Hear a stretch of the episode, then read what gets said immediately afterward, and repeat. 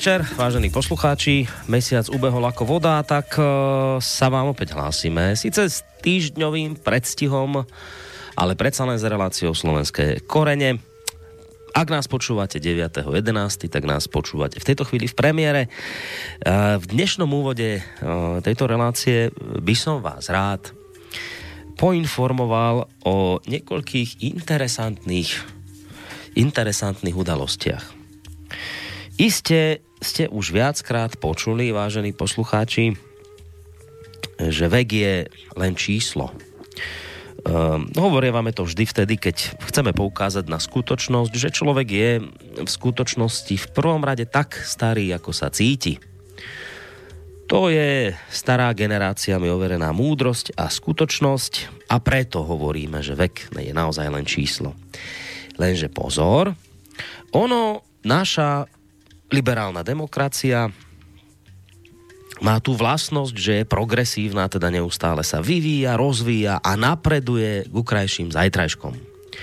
No a tak sa pomaly blížime do bodu, kedy tvrdenie, že vek je len číslo, nebude platiť len tak ako taká metafora, ale možno to bude platiť doslova do písmena. Pred holandským súdom v meste Arnhem stojí totiž v týchto dňoch istý pán Emil Ratelband.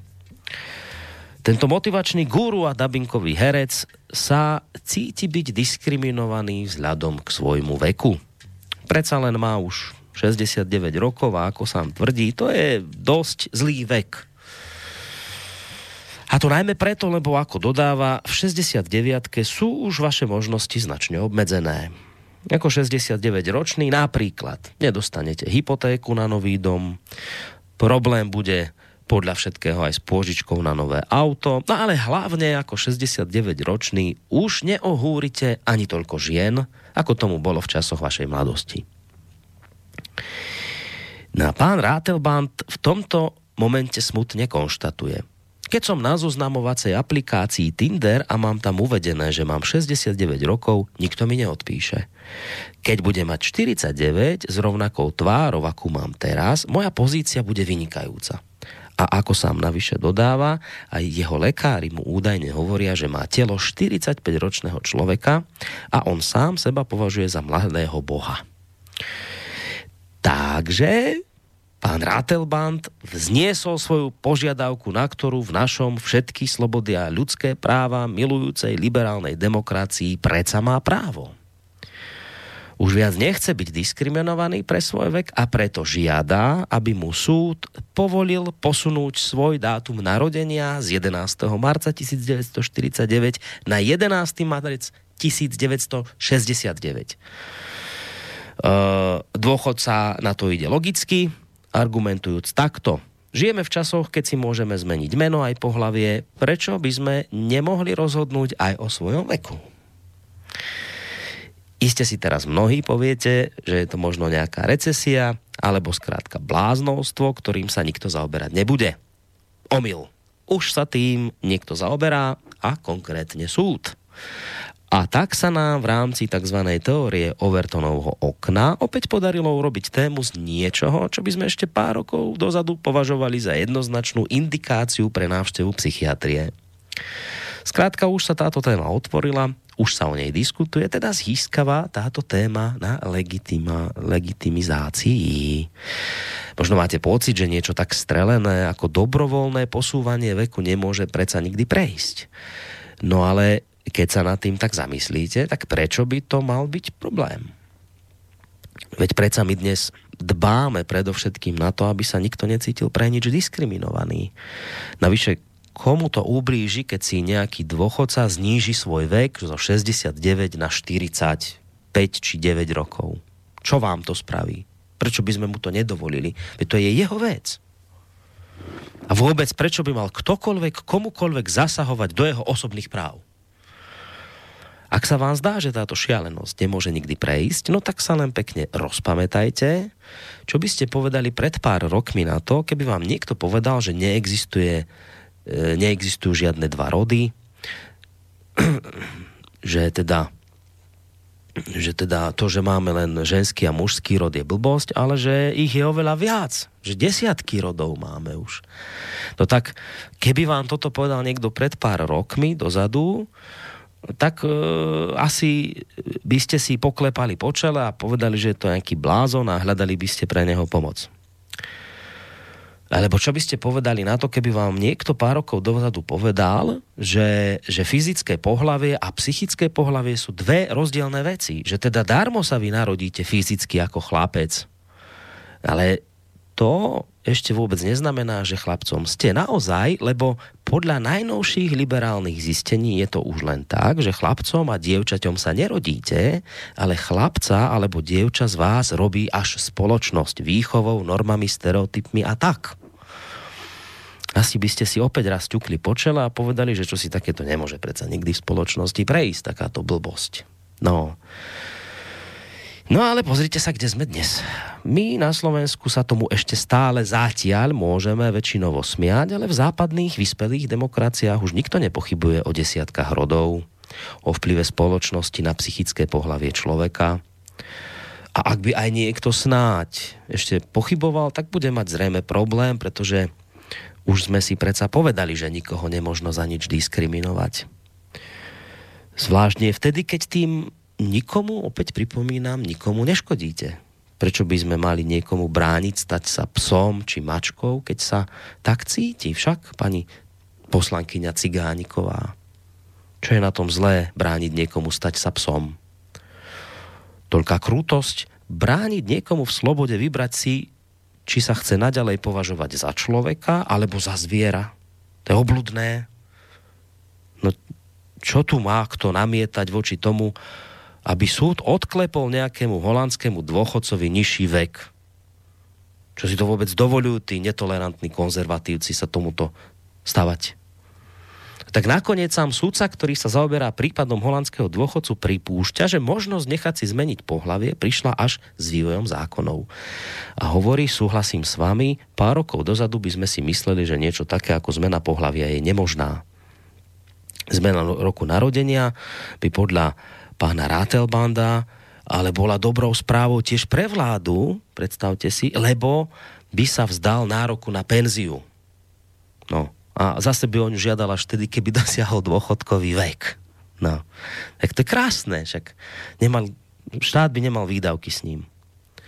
Tak súd o tom teraz rozhoduje a, a v priebehu štyroch týždňov má vyniesť rozsudok nad týmto pánom dôchodcom, ktorý chce nižší vek, aby mu uznali. Ja teraz len tak rozmýšľam, že keď sa dá a ak sa bude dať teda hýbať vekom smerom dole a pán dôchodca požiada vládu, aby mu teda stopla dôchodok, lebo on ešte nemá na to vek, tak potom, aby sme nikoho nediskriminovali, tak sa bude musieť dať hýbať vekom aj smerom hore a môže sa nám stať, že niekto v 35-ke povie, že má dôchodkový vek a bude žiadať štát o penziu. No to sme ešte nedomysleli toto. To ešte s tým asi niečo budeme musieť urobiť. Tak takto nejako, vážení poslucháči, uh, si my tu žijeme, tuto niekde sa my uberáme a pomaly neprejde deň, aby sme neboli konfrontovaní s niečím podobným. Ešte jednu vec som si povedal, že vám dnes poviem, lebo to je tiež také zaujímavé, tiež mi to tak udralo do očí, len si, že to je nejaká schizofrénia, ale možno to len o tom, že zase ja nerozumiem veciam. Tak v týchto dňoch, okrem tohto dôchodcu, sme sa dozvedeli aj inú, druhú zaujímavú správu. E, dozvedeli sme sa ju z úst, na, z úst nášho ministra zahraničných vecí, pána Miroslava Lajčáka, že my ideme prijať globálny pakt do riadenej a pravidelnej migrácii preto, aby sme ho nemuseli dodržiavať. E, to je, znie to tak strelenia schizofrenicky, ale ono to vlastne také nie je, lebo treba počúvať ďalej. Uh, Nuž ten globálny pakt, ktorý sa Slovensko chystá onedlho ako mimochodom jediná krajina Vyšehradskej štvorky e, podpísať, tak v tomto pakte sa okrem iného uvádza, že migrácia je súčasťou ľudskej historickej skúsenosti a my sme si vedomí, že je zdrojom prosperity, inovácií a udržateľného rozvoja v našom globalizovanom svete a tieto pozitívne vplyvy možno optimalizovať zlepšením riadenia migrácie. Takže keď to povieme do ľudskej reči, no tak my ako Slovensko sa ideme podpísať pod to, že uznávame, že migrácia je skvelá vec. A to tak neuveriteľne výhodná, že bez nej by sme tu nemali žiadne inovácie, vôbec by sme neprosperovali. Teda ešte inými slovami, hovoríme, že chceme migráciu a chceme mať z nej plynúce jednoznačné výhody. Lebo v pakte, ktorý ideme podpísať, sa hovorí, že migrácia má jednoznačné pozitívne výhody. V ďalšom bode tohto paktu sa konštatuje, že je veľmi dôležité, aby nás výzvy a príležitosti medzinárodnej migrácie zjednotili, pričom tento pakt stanovuje naše spoločné chápanie, spoločné povinnosti, zdieľanú zodpovednosť a jednotu tak, aby bola migrácia prospešná pre všetkých. No a tak teraz, ak si vy po tomto mojom všetkom, čo som vám teraz prečítal, dovolíte skonštatovať, že však sa nad tým zamyslíte, čo ste počuli a teraz vám to tak začne šrotiť v tej hlave, myšlienková búrka, chvíľu sa zamyslíte a poviete si nakoniec, že, že však pre pána kráľa, veď my sa ideme zaviazať k tomu, že budeme podporovať legálnu migráciu, lebo ju považujeme za niečo prínosné, niečo, čo nám spôsobuje Eh, to, že sa naša spoločnosť rozvíja. Veď tak sa to spomína v tom pakte, ktorý ideme podpísať. No ale ak by ste to takto skonštatovali, tak máte problém s našim ministrom Lajčákom, ktorý povie, že klamete, zavádzate a vyvolávate zbytočné vášne ľudí. Lebo veď podľa neho ide o nezáväzný dokument, ktorý musíme síce, my ho síce musíme záväzne podpísať, on je nezáväzný, ale záväzne ho musíme podpísať. No ale nakoniec nás ten pakt aj tak k ničomu nenúti. Tak ja neviem, na čo ho teda podpisujeme, keď nás ničoho, ne, ničomu nenúti. No. Ale záväzne ho musíme podpísať. My, a čo ešte úplne najlepšie, tak my si vraj pokojne podľa pána Lajčáka vôbec ako, že nič, to my podpíšeme niečo nezáväzné, ale my si zároveň pokojne môžeme konať ohľadom migrácie na vlastnú pesť. Nám nebude nikto do ničoho kecať ani po podpísaní tohto paktu. To tak to je, to je zvláštne. Tu človek má pocit, že sa zbláznil že nejaká zvláštna forma schizofrénie na ňo doľahla, lebo, lebo celý ten materiál OSN je prešpikovaný takými tvrdeniami o tom, ako že migrácia je skvelá, ako bez nej nie je pokroku, ako musíme konať spoločne, ako musíme sa zjednotiť, musíme zjednotiť naše migračné politiky, ako musíme spoločne chápať, že nám migrácia neuveriteľne pomáha, ako musíme byť spoločne zodpovední a jednotní.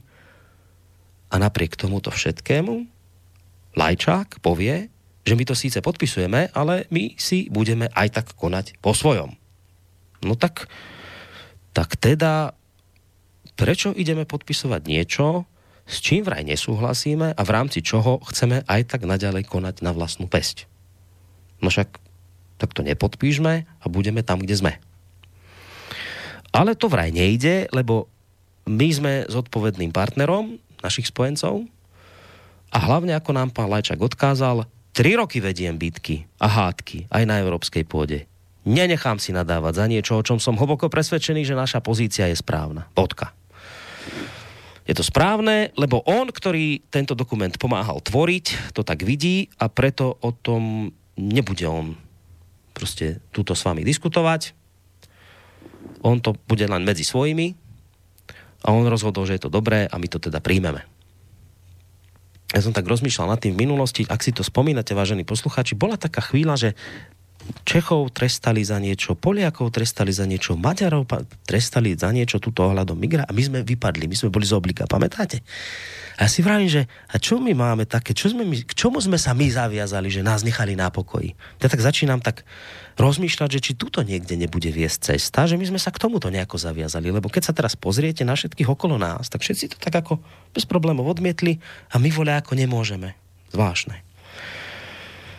Ja mám pocit, vážení poslucháči, aj po tomto všetkom, čo som opäť skonštatoval v tomto svojom dlhšom úvode, že táto naša spoločnosť alebo aby som bol presnejší, tí, ktorí ju vedú, sa kompletne zbláznili.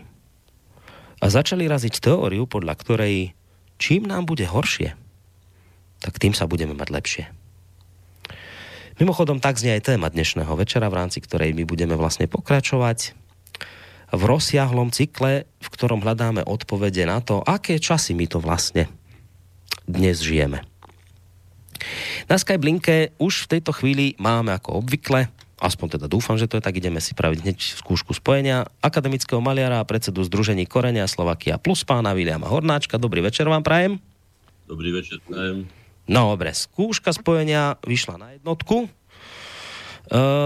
takže toto máme za sebou. E, to, čo ešte nás čaká, je samozrejme samotná relácia, k tomu už smerujeme, ale ešte predtým technické údaje smerom k poslucháčom. E, kontaktná relácia je slovenské korene, konec koncov ako každá v slobodnom vysielači, takže to znamená, že v prípade, že budete mať pocit a chuť, že chcete zareagovať zareagovať, že sa chcete zapojiť do témy, ktorá dnes bude znieť éterom, uh, tak, tak môžete urobiť. Mail je studiozavináčslobodnyvysielac.sk telefón 048 381 01 01 alebo zelené tlačítko otázka do štúdia. Uh, platí to, čo vždy, že predtým, ako, ako sa dostaneme k samotnej téme, tak táto relácia má ešte špeciálnu časť, ktorá je o kalendáriu, teda udalostiach, ktoré sa udiali v minulosti a na ktoré si spomíname. Ale ešte pred tým kalendáriom zrejme príde tradičná reakcia pána Hornáčka aj na to, čo sa deje okolo nás a na čo som si dovolil reagovať vo svojom dnešnom úvode. Máte pravdu, je to tak. No a to, čo ste nadhodili, je vlastne témou na celú reláciu, takže pokúsim sa to len krátko glosovať. Predovšetkým. Hovorí sa, že nesmie byť nikto diskriminovaný.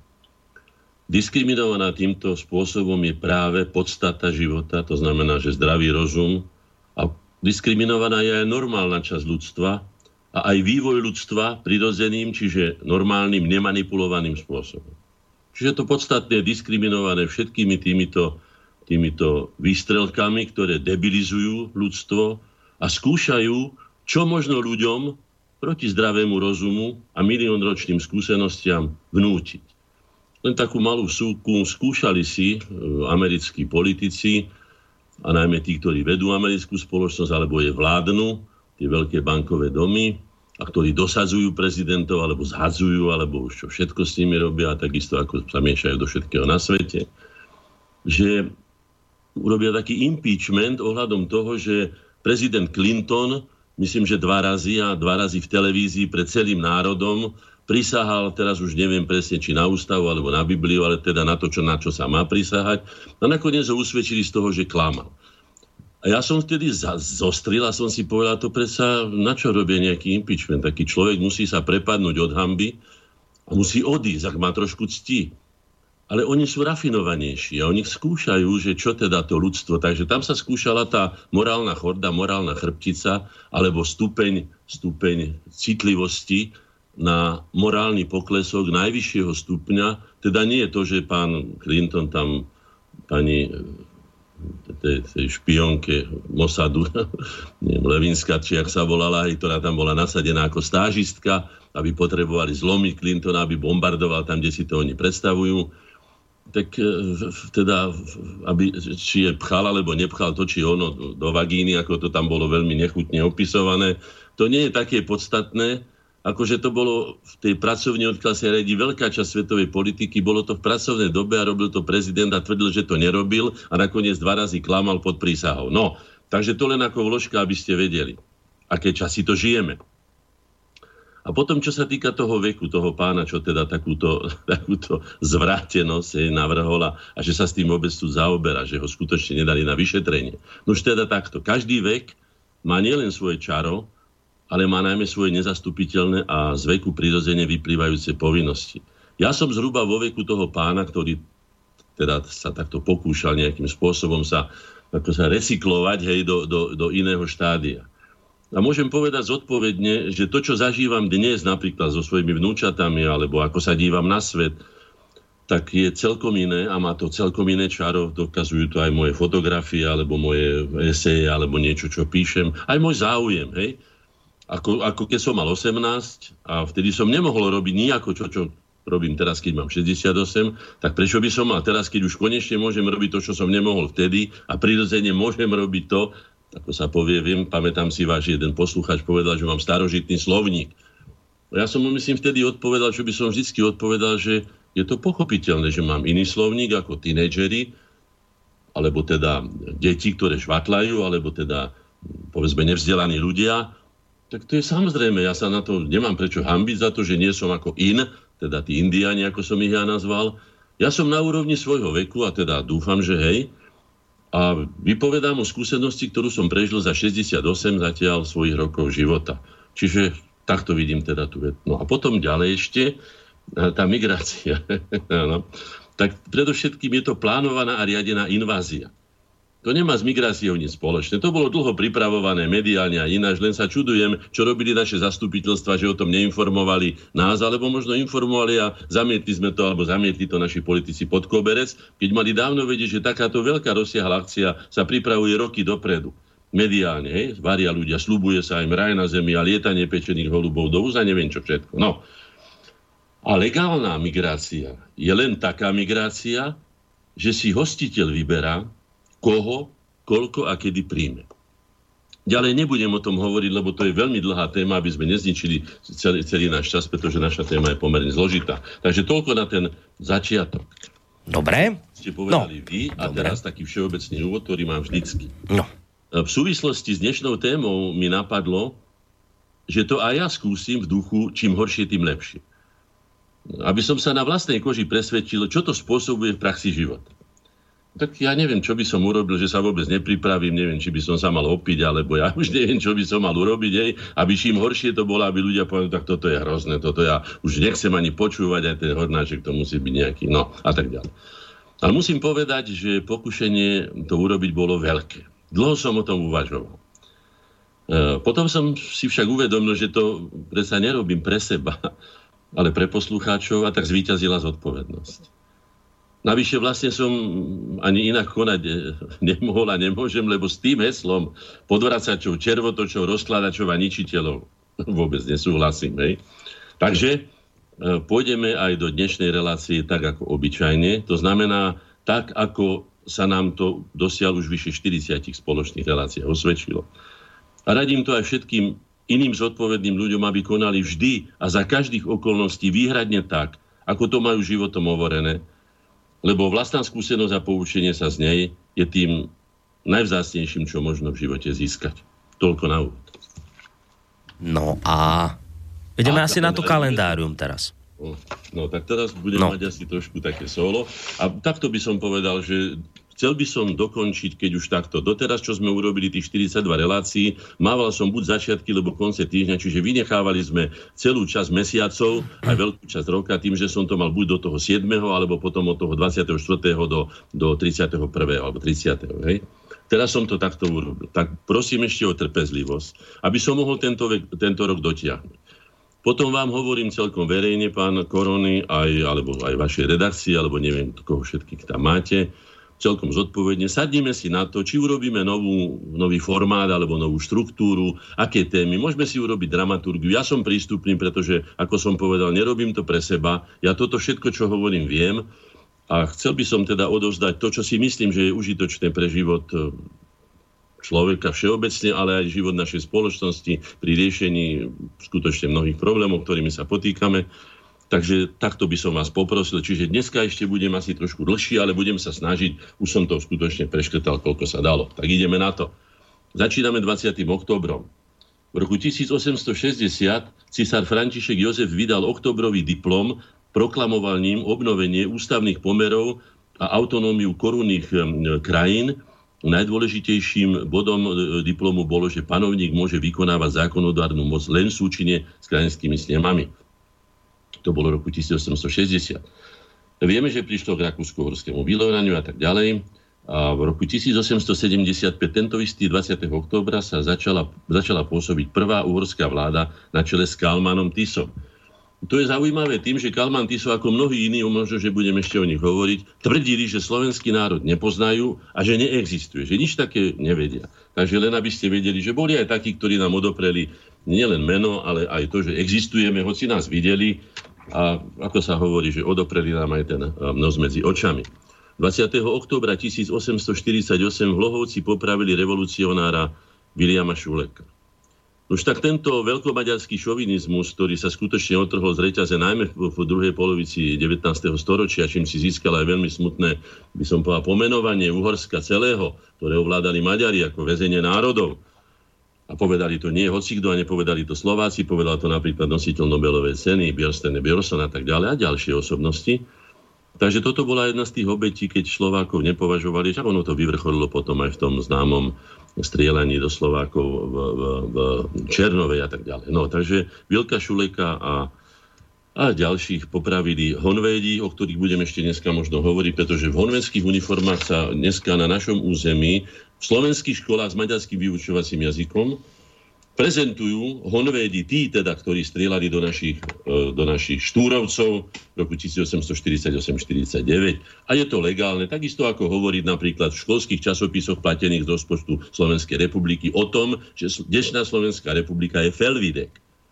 Felvidek. Urobil e, pán Julius Hanžárik urobil podrobnú analýzu, pretože pozná, alebo je dobre po maďarsky, všetkých časopisov a odovzdal to dobre, ak si pamätám, pred desiatimi rokmi vláde Slovenskej republiky, ktorá s tým neurobila dodnes deň absolútne nič. Dobre počujete. A to bude posledná našej relácie, ale dúfam, že sa k tomu dostaneme. 21. október v roku 1869 Jozef Miloslav Urban bol odsúdený na pol roka väzenia a pokutu 400 zlatých za zverejnenie článku Čomu nás učia dejiny. Bol to jeden z prvých politicky podfarbených súdnych procesov po rakúsko-horskom vyrovnaní. Už tak teda aj my sa stretávame s tým, povedali sme si, prečo nie sme napríklad s takouto reláciou v slovenskej verejnoprávnej televízii alebo v slovenskom verejnoprávnom rozhlase a prečo sme teda na internetovom vysielaní, značne obmedzenom samozrejme pre mnohých ľudí. Tak vidíte, má to hlboké korene. Jozef Biloslav za to, že napísal, čomu nás učia dejiny. To znamená, že ja zrejme za toto, čo hovorím o našom poučení sa z vlastných dejín, by som zrejme tiež vyfasoval teda riadnu pálku, ako sa hovorí, a tých 400 zlatých by som nenazbieral, ani keby som neviem, čo urobil. No, vedľajšia vec, to už sú moje osobné. V 800 1950 21. oktobra bol, skončil sa proces s Williamom Žingorom. Bol odsúdený z rozvracania ľudevo-demokratického zriadenia. V tomto prípade nie teda štátu, ale zriadenia ako takého. Bol odsúdený na smrť bol popravený, bol neskôr rehabilitovaný a tak ďalej. No, e, v roku, v roku, v roku, v roku, v roku 1750 e, sa v Častej narodil Juraj Fandli, jedna z významných osobností, alebo z najvýznamnejších osobností e, osvietenského hnutia, o ktorom som už hovoril, ale poviem len toľko, že aj zahraničiari, zahraniční hodnotiteľi im povedali, že slovenské, slovenské teda osvietenecké hnutie alebo generácia dosahovala hodnoty, ktoré, ktoré boli v Európe bežné. To znamená, že boli sme na úrovni európskych osvietencov svojim myslením, svojimi dielami a tak ďalej. No, dobre, poďme ďalej. 22. Nesmiem sa zdržovať, aby som čo najviac stihol v roku 1915, 22. oktobra, predstavitelia vrcholnej organizácie Čechov, Českého národného združenia Slovákov Slovenskej ligy v Amerike podpísali v Clevelande v štáte Ohio e, známú teda Clevelandskú dohodu. Ja mám diplom, aby sme teda vedeli, nebojovalo sa za Československú republiku, bojovalo sa za oslobodenie Slovenska. Zdôrazňujem to, pretože tieto diplomy mám dva. Našiel som ich rozožraté myšami, dal som ich zreštaurovať a celkom zreteľne je tam napísané, že za oslobodenie Slovenska. To znamená, že ak si niekto myslel, možno, že tí páni v Prahe vtedy, o tom tiež budeme ešte dnes hovoriť, pretože z tej výročie vzniku Česko pomlčka Slovenska, si mysleli, že my nechceme len maďarské jarmo alebo maďarský chomúd, ale že český by nám ako vyhovoval. Tak nie, nie. Bolo to za oslobodenie Slovenska. Celkom jednoznačne, takto to chápali. No. V roku 1920, 22. oktobra v Bratislave vznikol Národno-kultúrny spolok Slovenská liga, založený z podnetu amerického Slováka Ináca Gešaja, má krásny pamätník, teda taký, aký si zaslúži tu na, na, na Ondrejskom cintoríne, chodím okolo toho. Žiaľ, nevidel som tam nikdy ani kytičku kvetín, nevidel som tam nikdy ani, ani, ani venček, čo musím povedať, že naši maďarskí susedia na južnom Slovensku a najmä teda Maďarsku si toto svojich teda svoje osobnosti vážia. A všetky pamätníky, ktoré ja poznám Maďarom, sú ozdobené, to znamená, že sú na to určení pravdepodobne ľudia a zrejme aj prostriedky, Takže toto by sme sa mali od našich, našich južných susedov teda učiť, to vlastenectvo. Je tu významná osobnosť hodovoknosti, môj kolega, starší, v roku 1919 sa 22. oktobra narodil svetoznámy maliar a grafík Vincent Hložník. Vynikajúca osobnosť, mám od neho za svoju činnosť, teda verejnú pre slovenský národ, osobne venovanú jednu grafiku z úcty, keď povedal, ja sa už viete, nemôžem venovať týmto veciam, som už starý, ale som rád, že sa venujete tomu, aby slovenský národ znovu bol slobodný, aby mohol rozhodovať o svojich veciach. To len ako na okraj. To je osobné. 23. oktobra roku 1735 cisár Karol III vymenoval Samuela Mikovínnyho za cisárskeho geometra a tak ďalej a tak ďalej. Tento významný e, teda človek, významný vedec a, a vodohospodár a neviem čo všetko, e, hovorím o Samuelovi Mikovínim, skutočne patrí spolu s, s Matejom Belom tým Magnus Decus Hungárie, teda veľkým ozdobám Uhorska, a veľkým ozdobám slovenských dejín, ale tiež neviem o tom, že by mal aj jeden, aj druhý nejaký dôstojný pamätník na Slovensku. O tom skutočne neviem a bol by som rád, keby sa naši predstavitelia spametali a neodbili ma tým, či ma odbil kedysi pán podpredseda vlády Čaplovič, keď som povedal, že Štefánik ako svetoznámo uznaná osobnosť, alebo aspoň európsky, aj človek jeden z našich najvýznamnejších Slovákov, velikánov, nemá dôstojný pamätník, ale má ponižujúci pamätník, ako my to hovoríme, pod chvostom leva, pod cudzím štátnym symbolom, hlboko v akejsi monterskej uniforme, bez generálskej a tak ďalej. Nebudem opakovať, je to hamba, že si nevieme vážiť svoje veľké osobnosti. K ním patrí 23. októbra aj Štefan Mojzes, z hodov okolností spolurodák môjho otca, ktorý sa narodil vo Veselom pri Piešťanoch, má tam aj rodný domček, na ktorom som sa aj ja čiastočne podielal, to okolo 68. roku, mal som 18 rokov. Je tam jeho rodný domček, sú tam veľmi pekné výšivky, veľmi pekné artefakty z ľudového umenia a tak ďalej. I jeho, jeho stratil vo útlom veku rodičov, jeho očimom sa stal Odrej Jelenský, a ktorý sa snažil mu nahradiť nielen oca, ale umožnil mu aj štúdia čo bolo veľmi významné pre slovenské nadané deti. A on sa skutočne odvďačil tento človek, pretože on, ktorý nebol nejakou, by som povedal, takou výraznou osobnosťou v tom zmysle proklamácií alebo verejných vystúpení, ja neviem, prejavov a tak ďalej, ale bol to človek, ktorý začal napriek zákazu uhorskej vlády v roku 1863 oslavovať zakázané, zakázané tisícročie príchodu metóda v bansko práve u vás, kde máte vaše, vaše štúdio, v Banskej Bystrici ako bansko biskup sa oslavovali a vtedy bola založená aj Matica Slovenska. Už sme o ňom hovorili viackrát, ale napísal aj príručku myšlienky o záhradníctve. Aj môj otec bol záhradník a všetci jeho bratia, aj sestry z Veselého pri je tam aj zaujímavé, myslím, že sa to volá Plantex, do dneska deň škôlka,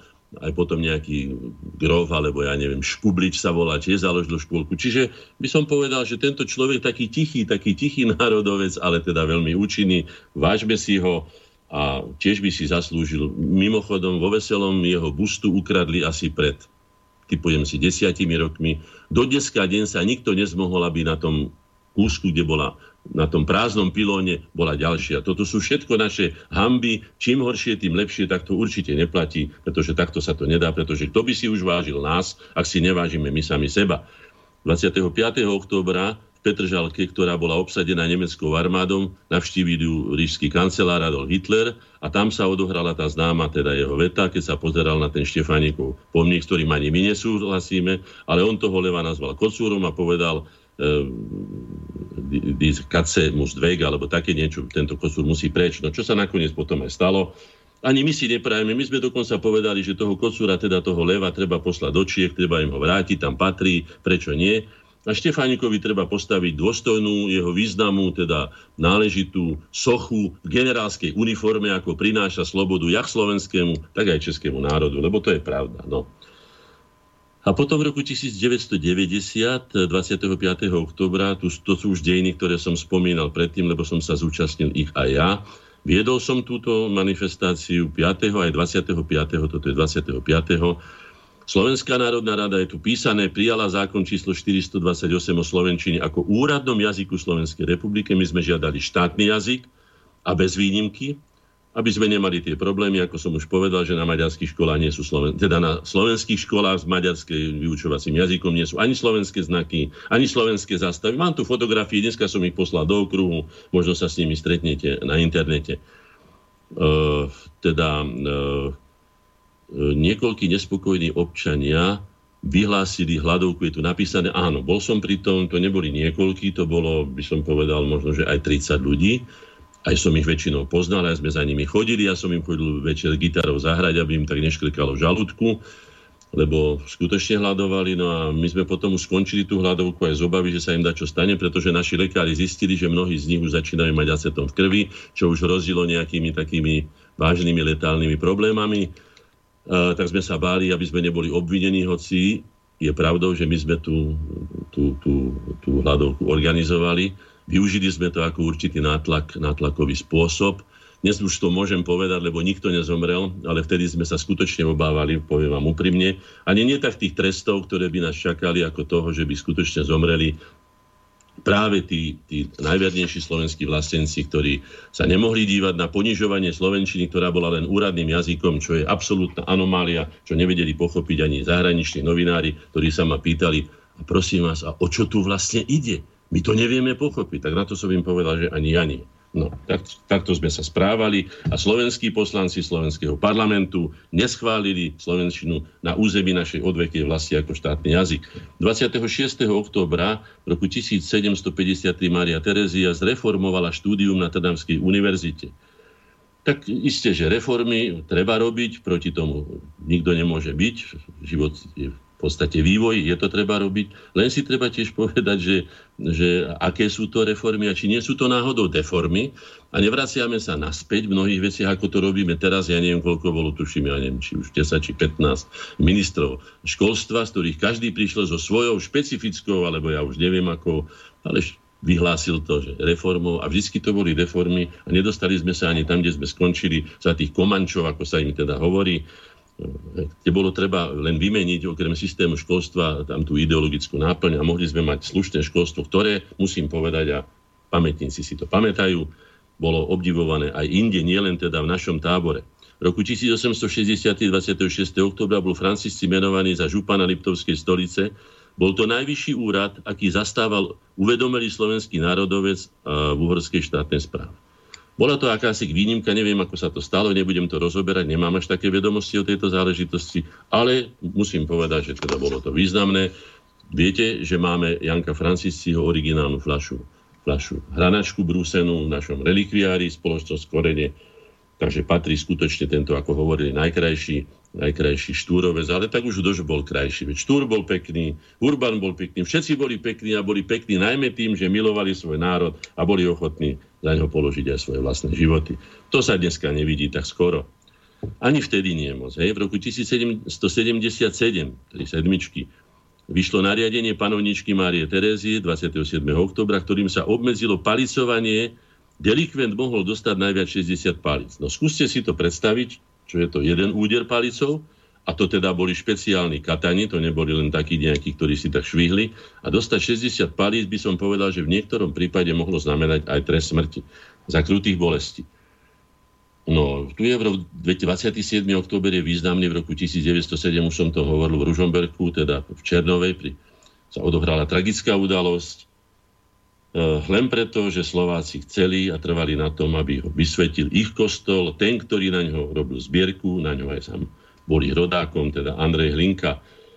15 mŕtvych a 12 ťažko ranených len preto, že to nemohol byť ten, koho si Slováci vybrali, pretože boli sme menej cennými a druhoradými, ak nie desatoradými, hej, v tom tzv. uhorskom väzení národov. Pamätajme si dobre tento dátum, keď Slováci za to pikali len za to, že teda chceli, aby to ich rodák a ten, ktorý najviac vyzbieral na tento kostol, vysvetil. No, od roku 1918 grof Julius Andráši, nový a súčasne posledný minister zahraničných vecí Rakúsko-Horska, zaslal americkému prezidentovi Tomasovi Woodrowovi Wilsonovi notu, ktorou monarchia deklarovala ochotu začať rokovania o prímeri tomuto dátumu poviem len toľko, že už vtedy mala Amerika obchané svoje prsty do európskej politiky. Vieme veľmi dobre, že na prvej svetovej vojne veľmi masívne zarobila a vstala sa vlastne veľmocou vďaka tým obrovským peniazom, ktoré na tom zarobila. A má taký záujem sa do toho miešať. A do dnes deň ja som zvedavý, teda, že či nájdeme toľko hrdosti, tých politikov veľmi neverím, ale aj národy, aby sa mali proti tomu postaviť a povedať si, nech si každý varí svoju polievku vo svojom kotlíku zo svojich vlastných surovín a vtedy môžeme byť rovnoprávni partnerie a ten, vtedy svet bude taký, aký podľa môjho názoru má byť. V roku 1968 Národné zhromaždenie prijalo ústavný zákon o Československej federácii 27. oktobra. Pripomeniem iba toľko, že táto federácia nikdy sa nestala skutočnou federáciou. Federálne orgány, takisto ako kedysi unitárna vláda v Prahe, veď tie nakoniec tie orgány boli v Prahe, riadila celý štát, dochádzalo veľkým takým obmedzeniam e, národných vlád, národných parlamentov a tam tie diskrepancie vznikali, ktoré potom vyústili až v tých 90. rokoch po uvoľnení v roku 1998. 28. októbra 1918 v Ženeve rokoval Edvard Benes s delegáciou Československého národného výboru, ktorý viedol predseda Karel Kramáš a dohodli sa, že Československo bude republikou Tomáš Garik Masaryk jej prezidentom. No demokracia ako vyšita, veľmi teda demokratický základ. Si pamätám, keď nám rozprávali, že máme rozdeliť Československú federáciu e, referendum, tak sme sa spýtali, že či referendum vznikla tá Československá republika kedy a ako vôbec vznikla a teraz vidíme, že ide o veľmi, veľmi jasné totalitné spôsoby. No, samozrejme, za chrbtom mali Spojené štáty americké, ktoré mali záujem rozbiť Rakúsko-Horsko, aby tam neboli nejaké veľké celky, ktoré by mohli eventuálne konkurovať záujmom Spojených štátov amerických už vtedy. 18. teda 28 E, plénum Národného výboru v Praze, Národního výboru, tá presnejšie v Prahe, schválilo zákon o utvorení samostatnej ČSR. Vyhlásilo aj vznik, prevzalo štátnu moc a tak ďalej. Predovšetkým nevznikla žiadna ČSR. Vznikla Česko, pomlčka Slovenská republika, letát Čeko, pomlčka Slovaky, Čeko s veľkým, Slovaky s veľkým, ešte o tom budem hovoriť, čo napáchali slovenskí filatelisti teraz na svojej salónnej výstave, tu mám pred sebou, je jasne napísané, že Československo, dokonca Československo počas druhej svetovej vojny, keď neexistovalo, no ale k tomu sa vrátime ešte. Hej. To znamená, že takto to teda bolo, je to, je to. Bola vyhlásená Československá republika v tento deň, bola vyhlásená. Skutočnosťou sa stala až 30. keď sa ku nej pridali Slováci, vtedy vzniklo Česko, pomlčka Slovensko, ale až, až unitárne Československo sa stalo až 29. februára 1920 svojvoľným dočasným teda rozhodnutím dočasného národního shromáždení krátko pred normálnymi demokratickými voľbami. No, takže čachrov tam bolo skutočne veľa. E, tomu sa treba povenovať. Ja si myslím, že by to bola parketa pre Slovenskú akadémiu vied, historický ústav, ale pokiaľ poznám jej obsadenia, najmä jej výstupy, tak sa k tomu asi nikdy neodhodlajú, neodhodlajú v tomto e, zoskupení. 28. oktobra 1944 skončila sa Karpatsko-Duklianská operácia a tak ďalej. O nej som už hovoril, o tej Dukle. Hej. Bola to jedna skutočne z najhorších operácií, najkrvavejších, bola tlačená, ako sa hovorí, na pílu, na silu. Zomierali tam vojaci, myslím, že to bol generál plukovník Kratochvil, ktorého museli odvolať, pretože nechcel, nechcel posielať vojakov na mínové polia pod gulomety a palbu nemeckých diel, pretože tam zostávali doslova, by som povedal, krvavá zem po nich. Tak bol odvolaný a zobral to Ludvík Svoboda, ktorého sme všetci mali za takého veľmi sympatického pánka, ale pravdepodobne až taký nebol, jednoducho zrazil opätky a posielal svojich mužov na istú smrť. Myslím, že 6 tisíc e, Čechov a Slovákov a okolo 80 tisíc e, občanov Sovietskeho zväzu tam padlo, čo nesplnila táto operácia absolútne svoju ciele, pretože sa myslím, že o 3 alebo 4 mesiace zdržal teda príchod sovietskej armády na územie, územie e, Československa, teda Slovenskej republiky vtedy. Na Mijave sa narodil v tento deň 28. Samko Dudík, chýrny primáš, to len pripomínam tak, skutočne si ho treba vážiť. Bol to mimoriadne, ja som počul ho hrať, sám som teda muzikant, mal skutočne spevavé prsty, ako sa hovorí, tie husle nádherne. Výnimočný človek, treba si vážiť takých ľudí. V Martine roku 1896, 28. sa narodila Anna Gašparíková, Horáková, archivárka, knihovnička, pracovala pre prezidenta e, Masaryka, a kto jej knižku, teda kto, je, je spomienky, kto si prečíta, tak tam nájde jednu zaujímavú vetu, ktorú som si ja počiarkol a ja ho budem voľne citovať. Když se pan prezident doviedel o smrti generála Štefánika, tiše, by pro sebe řekl. To je dobře. No, k tomu netreba dodať viacej, lebo vieme, aká je vytváraná charizma okolo tohto veľkého humanistu a demokrata, ale fakty hovoria o niečom celkom inom. Nebudem to rozvázať. 29. októbra 1562 Očovu Turci spustošili a dotla vypáli. Spomínate si na tu padli Turci, na poniky, aj Očová takto dopadla viaceré. Skutočne vtedy Slovensko bolo doslova vydrancované a títo ľudia boli odvedení do, do otroctva, do, do, do Turecka. No, mali by sme si uvedomiť, koho si sem púšťame, akú ideológiu majú, aké náboženstvo, ako sa na nás dívajú a tak ďalej a tak ďalej. 29. októbra v Uhrovci 1815 sa narodil Ludovič Túr, politik, jazykovedec a tak ďalej a tak ďalej a tak ďalej, ktorému sme venovali samostatnú, samostatnú reláciu. K nemu možno dodať len toľko, to, že patril k ideológom, ale aj praktickým politikom, vydavateľom novín, jazykovedcom, a predovšetkým dušou celej generácie. On dal meno, svoje meno celej generácii a oprávnenie, pretože patril k najkomplexnejším osobnostiam tej doby a takto ho prijala aj jeho vlastná generácia. Stal sa zároveň aj vzorom aj pre nás, pre mňa teda určite a vždycky som hovoril, že keď tento pekný, skutočne urastený, zdravý, inteligentný, vzdelaný, aj vysoko postavený, ako teda poslanec Horského snemu, myslím, že dva roky, či koľko to bolo, na mesto zvolen. Mohol si naraziť, ako sa vraví, nejakú grovku obstarožnú tam z Budapešti a mohol s nohami na stole a s, s cigárkou v puse tam obšťastňovať služky, alebo sa nechať s nimi obšťastňovať, ako to páni robili, alebo aj robia. A napriek tomu venoval bez ozbytku celý svoj život svojmu národu, a pokiaľ si pamätám, tak po ňom zostala len tá nešťastná puška, šabla a zo pár kníh. Všetko ostatné nechal národu. Zaslúžil by si skutočne veľkú.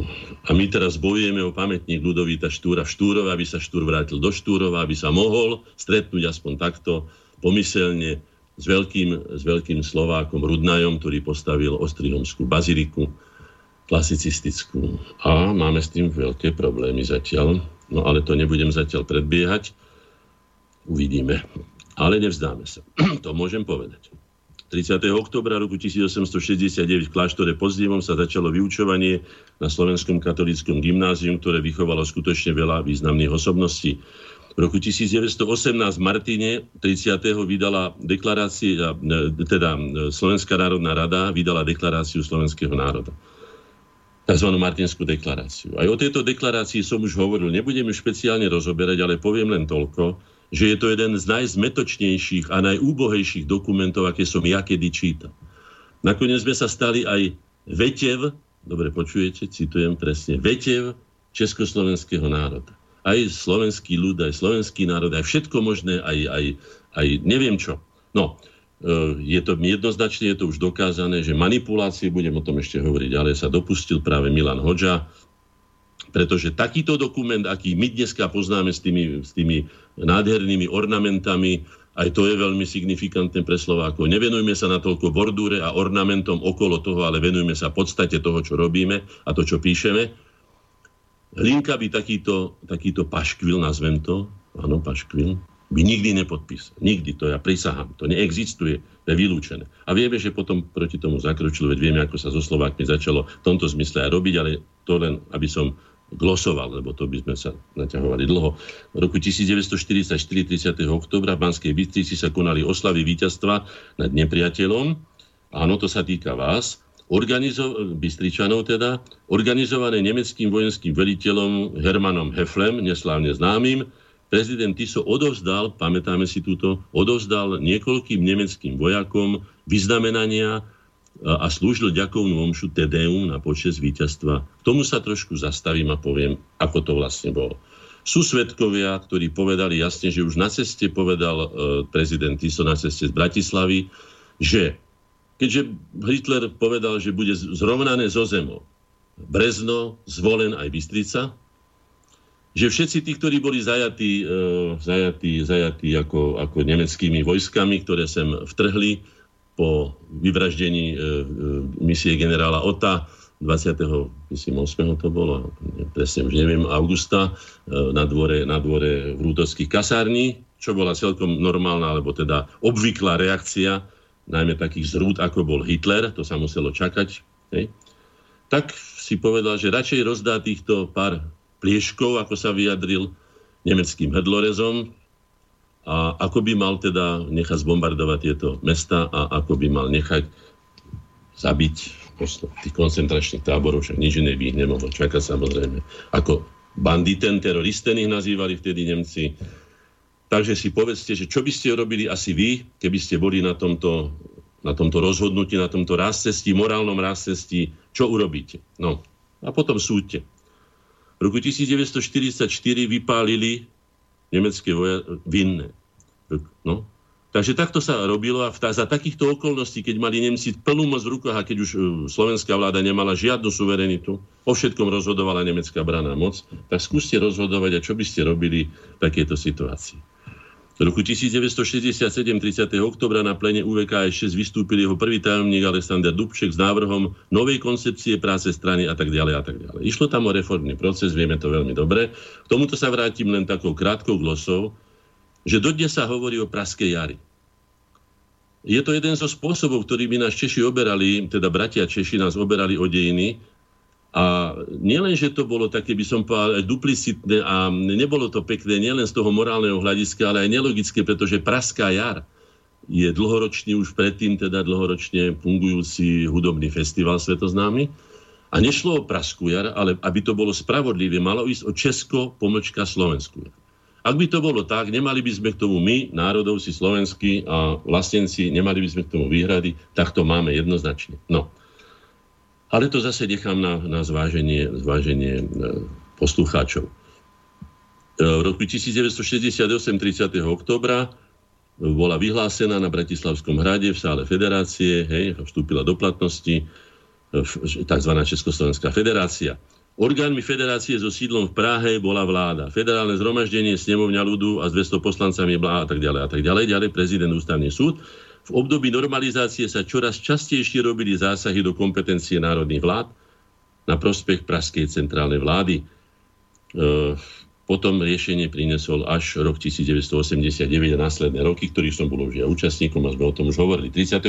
oktobra cisársky generál Herkules Monte Čučoli Výbenov za slobodný odchod odozdal mesto Košice Kurusom Františka II. Rákociho. K tomuto len malú poznámku. Všetky tieto dobrodružstva e, sedmohradskej, alebo aj našej slovenskej šlachty, pretože Ráko si medzi ňu patril, Tekeli ho takisto bol to rodák z, z, z, z, um, bože, ako sa to len volá, Mark, Mark, Mark, Kežmark, Kežmarku, áno, Kežmarku, tak zostalo Slovensko naprosto vyplundrované, vytrápené, vyrabované za to, že im slúbili, že, to bude, že budú Slováci mať, že sa to volalo aj Tóčak, alebo to, Tócka, teda slovenská krajina, alebo slovenské kráľovstvo a tak ďalej. V roku 1918, a teraz 31. oktobra, deň po tej prijatej, teda tzv. prijatej odhlasovanej deklarácii, Martine čas slovenskej reprezentácie zhromaždenej z iniciatívy Milana Hoďu, čítam z dejín, vykonala niekoľko zmien v texte Martinskej deklarácie. Bola vypustená požiadavka na priame zastúpenie Slovákov na mierových rokovaniach vo Versailles, zmeny, s ktorými 4 petiny predstaviteľov SNR neboli absolútne oboznámené. Vieme veľmi dobre, že, že Hlinka potom išiel ilegálnym spôsobom uh, do, do Paríža, kde mu zabránil vstupu predovšetkým intriga non plus ultra a človek, ktorý nikdy Slovákov ako národ neuznal, teda Edvard Beneš, ktorý sa cítil byť nakloním, pretože v tomto prípade a v tomto čase bol, bol Štefánik odvelený na to, aby doviedol legie zo Sibíru do, do Európy, teda domov. Takže si robili vlastne s tým slovenským národom, čo chceli jediný, k tomu sa mu teda, kto sa toho chcel brániť, alebo sa mu to nepodarilo, bol Andrej Hlinka ktorému zase naši poslanci odmietli, odmietli čestný titul, ktorého nič nevyplýva, otec národa. Takí sme my Slováci. Tak sa pozrieme do vlastného svedomia. 1. novembra pripomeniem, že je to našich svatých a ja som sa tiež vtedy, moja maličko narodila, toho roku som mal 68 rokov, tak preto som povedal, že som vlastne rovesníkom toho pána, ktorý sa dožadoval o to, aby malo 20 rokov menej. No, nechám to na vás. Roku, 1. novembra roku 1857 v Uhorsku začalo platiť gregoriánsky kalendár. To vieme, to je vlastne dnešný, dovtedy platí ľudiansky, ktorý používajú, myslím, pravoslavní a grécko-katolíci. No, tak nejako. Potom tu máme 1783 panovník Jozef II. zriadil generálne semináre pre katolícky kňazský doraz v Bratislave, Budine a tak ďalej a tak ďalej. Ale ten bratislavský sa preslávil predovšetkým tým, sídliaci na hrade Bratislavskom, že sa stal ohniskom, hniezdom slovenského národného obrodenia. Takže chvála Bohu, musíme sa Jozefovi II. poďakovať. Uh, v roku 1829, 1. novembra, Jozef Gašpar, teda Fierpa, taký Belopotocký, založil v Litovskom Mikuláši prvú slovenskú verejnú knižnicu. Z vlastných prostriedkov zakúpil do nej slovenské knihy, aj české knihy, za 500 zlatých a požičiaval ich každému, kto ich slečíta. Knižnica fungovala až do roku 1843, keď miestodržiteľská rada vydala zákaz požičiavať knihy verejnosti. No, boli to veľmi osvietené časy. No, bolo sa tomu hovorilo, tuším, tuším, absolutizmus, áno. áno. No, e, v úseku Trnava to není také dôležité, to vynecháme. V roku 1918 Maďarská ministerská rada pod predsedníctvom Michala Károliho vydala proklamáciu k obyvateľom Uhorska, ktorej oznamovala víťazstvo slobody, všetkým národom žijúcim v krajine slubovala rovnoprávnosť. No bolo to, ako sa vraví u nás na Slovensku, po kačinej svadbe alebo po funuse a bolo to samozrejme farizejské, nikto tomu už neveril a už boli kocky hodené celkom inak. Bolo to, bola to snaha o zachránenie niečoho, čo sa, čo sa zničilo samo svojou bezohľadnou šovinistickou maďaronskou politikou. To je môj názor. Porovnajte si to s faktami a možno prídete k tomu istému. 1. novembra 1991 začala sa kuponová privatizácia, ktorú sme my nazvali prichmatizácia, ktorej proklamovaným cieľom bola účasť všetkých obyvateľov na 18 rokov, bla, bla, bla, bla, bla. Nebudem to ale čítať, ale môžem povedať výsledok a ten výsledok je taký, že táto, táto neviem, kto to vymyslel, ale pamätám si ešte na papa Husku, ako sme volali Augustina Mariana Husku, ktorý sluboval vznik slovenskej kapitálotvornej vrstvy a neviem čo všetko a spravodlivosť a neviem, neviem, neviem, neviem. Nestalo sa nič z toho Akurát pomohla privatizácia predovšetkým investičným spoločnosťam, ktoré sa založili, poskupovali od starých babiek, detkov, ale aj od mladých ľudí, ktorí potrebovali narýchlo pár peňazí. Všetky tie e, e, knižky, alebo teda väčšinu tých knižiek e, porobili, si poskupovali potom celé fabriky, stali sa ich vlastníkmi a tak ďalej a tak ďalej. A nič podobné sa neodohralo ako vznik slovenskej kapit- bajnej slovenskej kapitálotvornej vrstvy, o ktorej ja, prepačte, ktorý sa s tým zaoberám takmer 30 rokov. Nič neviem. Neviem, čo je to slovenská kapitálotvorná vrstva. Okrem slogan. E, v roku 1625 v Oravskom pozámku sa narodil Dan, Ján Sinapius Horčička, evangelický kňaz a tak ďalej. Pri všetkej úste poďme teda k dôležitejším osobnostiam. Jan Citovský v Košickej Belej e, sa zaslúžil a podporoval činnosť Bernolákovcov, aj keď teda e, slúžil teda oficiálnej politike, a to, že teda sa tak ako chcel hrať tú dvojstranu, dvojstranu hru, tak Maďari to veľmi rýchlo pre, prehliadli a nazývali ho Tód Jano, teda Jano Slovák. Je ako keby sprostý Jano, to oni mali tak, aj teraz nám tak to ti hovoria. No, mnoho majú pravdu, musím povedať ohľadom tej ústy k našim, našim významným osobnostiam, ale to nechajme teraz tak. Štedro potrebovala školstvo aj chudobných v Ostrihomskej arcidiece. Predsa len to je významná osobnosť, ktorá Slovákom pomohla.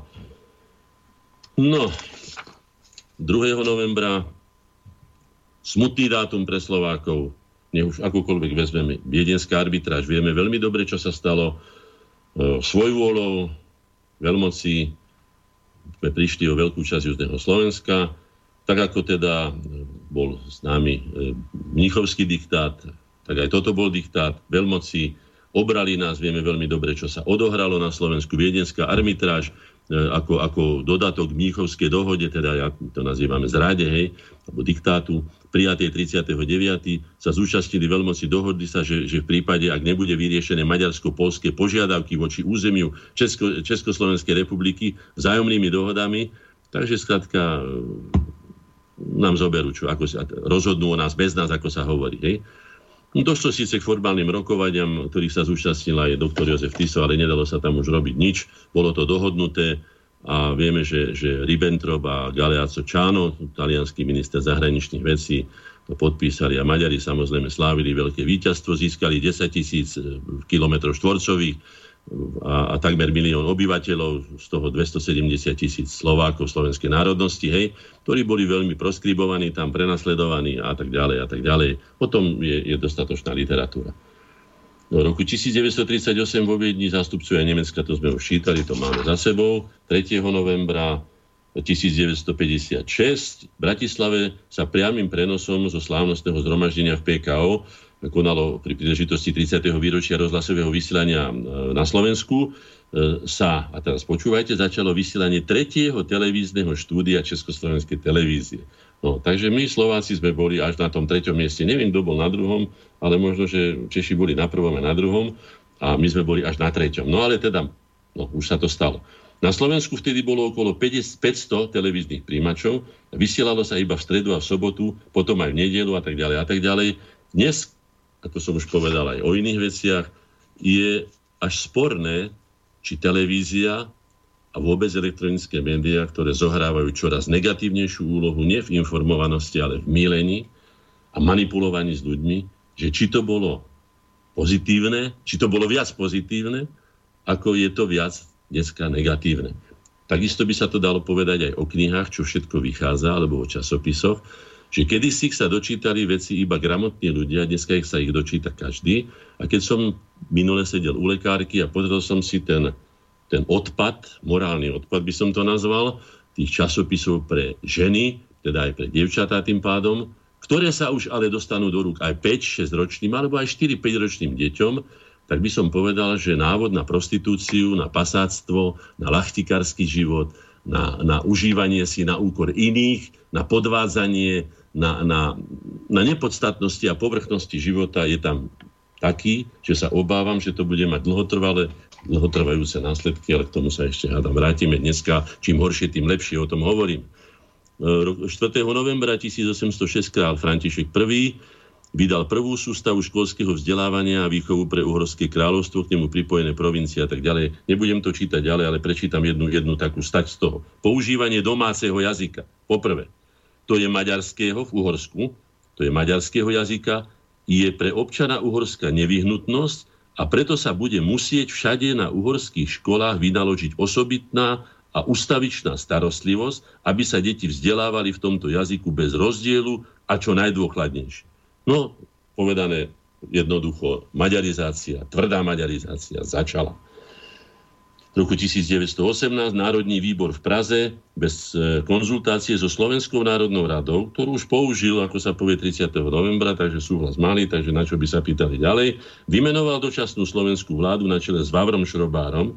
Vláda sa ujala funkcie v Skalici o dva dní neskôr, ale bez predsedu, ktorý e, aj naďalej zotrvával v Prahe.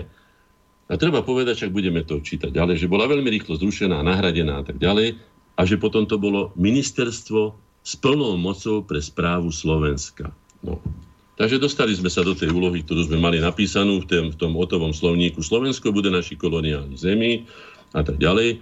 Není pravdou, že by snad koloniálni země nesmiela súvisiť s, s, s mateřskou príkladem je z Rusko se si běží. To je známa, známa veta, ktorá bola z oficiálnej encyklopédie Československého štátu, ako, ako by som povedal, lajkovalo čechoslovakizmu, ktorý bol tiež tak ako maďarský šovinizmus, tak aj čechoslovakizmus bol tou nášlapnou alebo, alebo dočasnou mínou, ktorá, alebo bombou, ktorá potom rozbila tieto vzťahy. A je to podľa mňa škoda, ale my sme to nespôsobili. 5. novembra roku 1917 podpredseda Československej národnej rady Milan Rastislav Štefánik ukončil misiu v USA, takže viete, že to sa všetko dialo Štefánikovi za chrbtom, čo sme teraz čítali.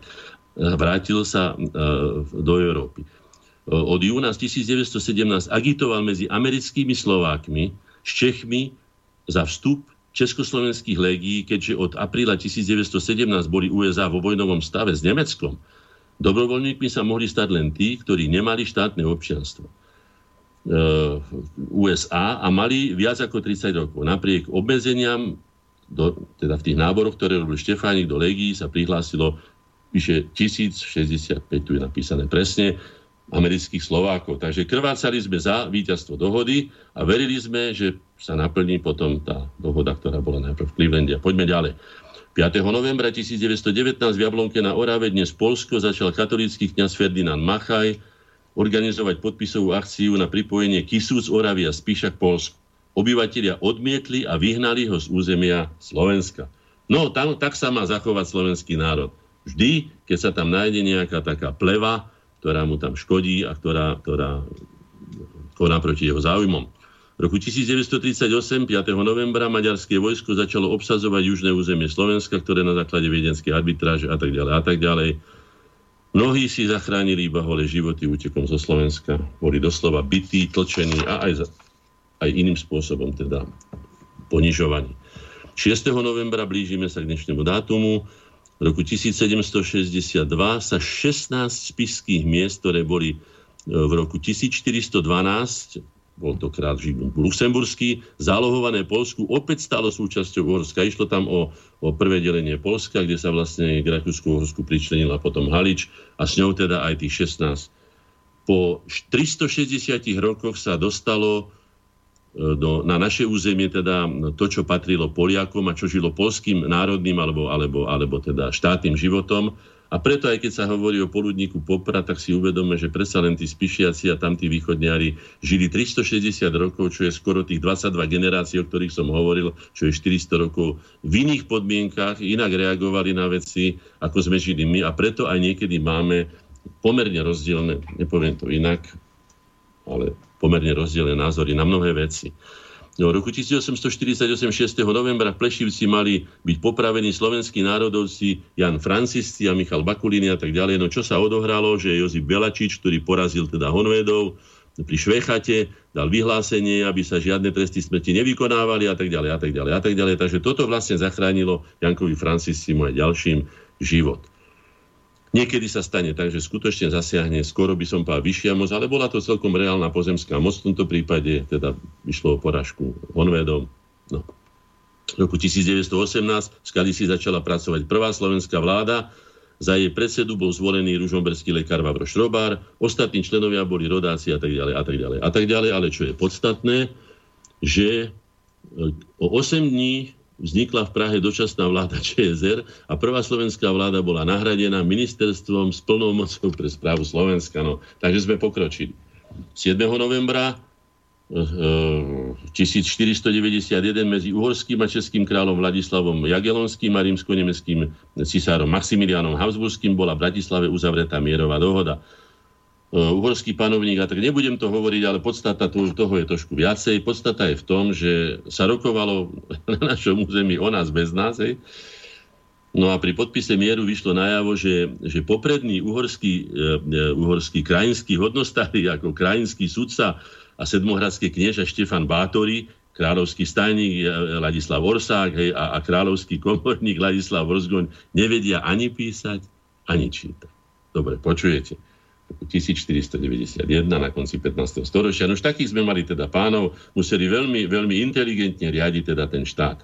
V roku 1690 uhorský palatín Pavol Esterházy poslal kráľovi a cisárovi Leopoldovi I. stiažnosť na neúmerné zaťaženie slovenských stolíc kde za celých 100 rokov napísal do toho listu, toto list mám pred sebou, za celých 100 rokov nemuseli platiť Slováci Turkom toľko, koľko cisárovi za posledných 7 rokov. He?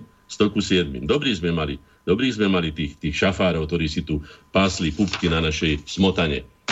A ešte nechali nám mnoho razy ani to kyslé mlieko vypiť. Ale vidíte, sme tu na, a nie sme horší. Len sa pustíme ďalej, ďalej, tak ako sme šli, s vlastným zdravým rozumom. 7. novembra roku 1918 bol nariadený všeobecná mobilizácia, demobilizácia, pardon, koniec už vojny, hej, Rakúsko-Uhorska, uhorských armád, čo znamenalo, že 100 tisíce vojakov a tak ďalej a tak ďalej ale treba si povedať, že bolo mobilizovaných 8 miliónov osôb, straty boli vyše milióna ľudí, milióna mŕtvych, chlapov predovšetkým, hej. Uh, uh, bolo, bolo okolo 2 miliónov ranených, čo bolo hrozné. Skutočne mrzákov bolo neuveriteľne veľa, najmä po celom Slovensku. Ako viete, Slovensko a Slováci teda ako národ mali najviacej pomere teda k svojmu počtu mali najviacej, pretože boli používaní, ako sa to ľudovo hovorí, ako futerkanonem, ktorí hnali dopredu na tie najhoršie úseky, ako, ako, no, ako medencení. No, to mali v tej ideológii títo šovinisti. 28 mŕtvych vojakov v Uhorsku pripadlo na, na tisíc obyvateľov. A preto, ak si pozriete, dobre si pozrite pomníky e, mŕtvým alebo pomníky prvej a druhej svetovej vojny obyčajne bývajú spoločné, že za druhej svetovej vojny, hoci bola ešte ničivejšia, je nepomerne menej, by som povedal niekedy tak, ako poznám v Gajároch, alebo v tom Veselom, alebo inde, okolo 30 50 aj 60 z väčších dedín bolo mladých chlapcov zabitých Sloven, teda slovenských za prvej svetovej vojny.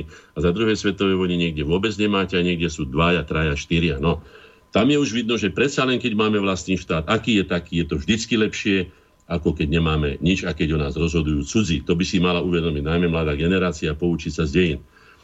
V e, roku 1992 v Prahe zomrel slovenský politik a hlavný, teda o Dubčekovi sme už hovorili, to možno, že sa budeme venovať tomu aj samostatne, určite si to zaslúži a tak ďalej. Vieme, že sa narodil spolu s Ludovitom Štúrom v jednom a tom istom dome v Uhrovci. 8. novembra 1758 uhorská kráľovna Mária Terezia nariadila Nitranskej stolici zhabať Habánom Sobotišti všetky, čítajte dobre, alebo počúvate dobre, kasírske knihy No aj osvietená panovnička, vidíte, má svoje diery do svojho člena, ktoré vytvárajú takú charizmu, neumilnej a veľmi zaslúžilej. No ale ako vidíte, tých habánov naháňali po celej Európe, Slováci ich nakoniec prijali, ale Mária Terezia ich našla aj tu, potom, keď vládla, ano a bolo by spálené teda ich učenie. V roku 1868 v Bratislave sa zišlo predstavenstvo Starej a Novej školy, kde sa dohodli, že na seba nebudú v pešbudinských vedomostiach a, a v, v slovenských novinách, to boli orgány jedných aj druhých, verejne,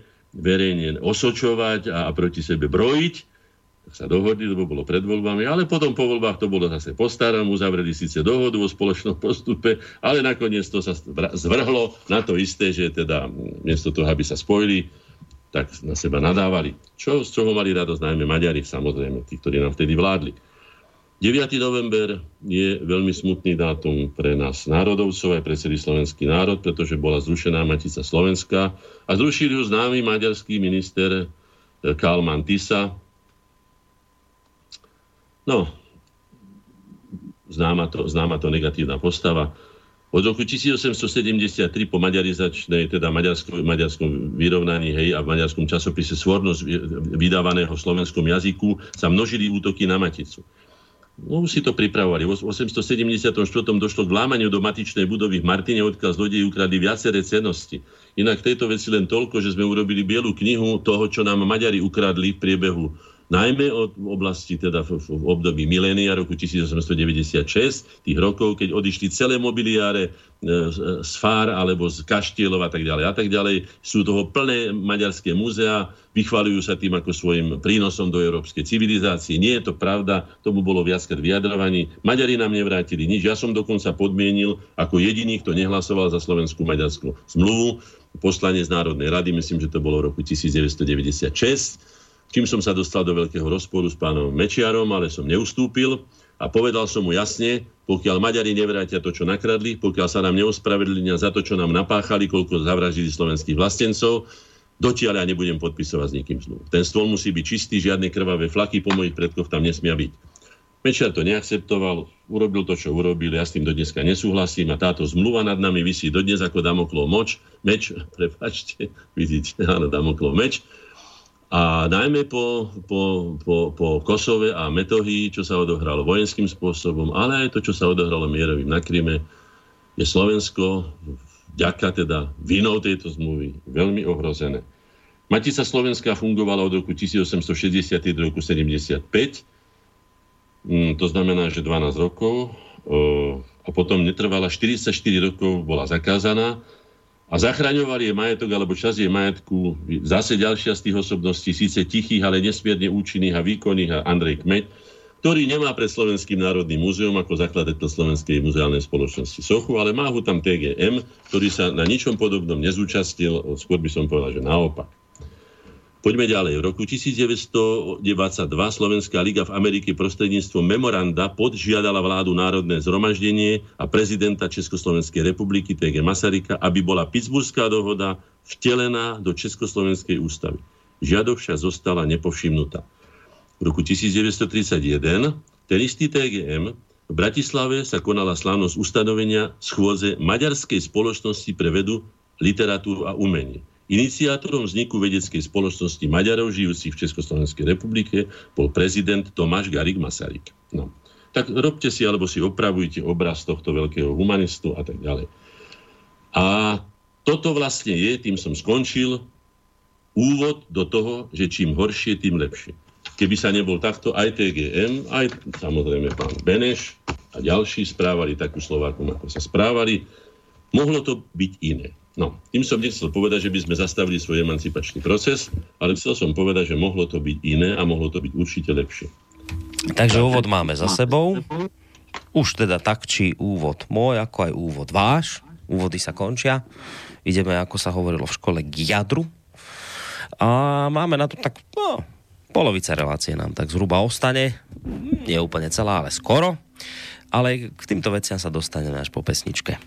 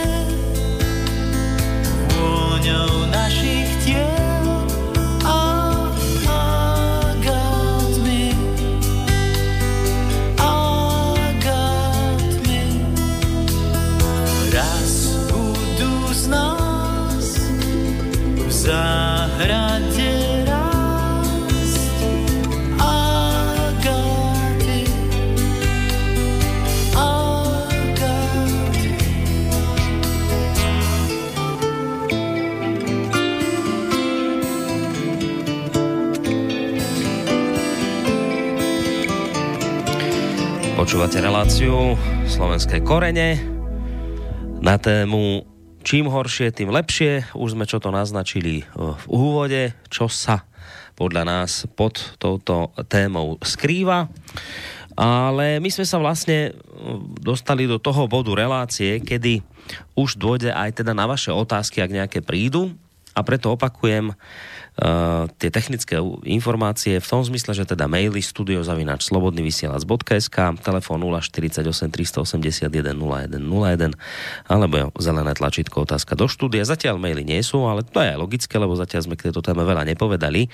Ale ak budete cítiť potrebu, že chcete či už oponovať názoru alebo niečo podporiť, názor, alebo sa niečo opýtať, tak samozrejme možnosti uh, tu máte.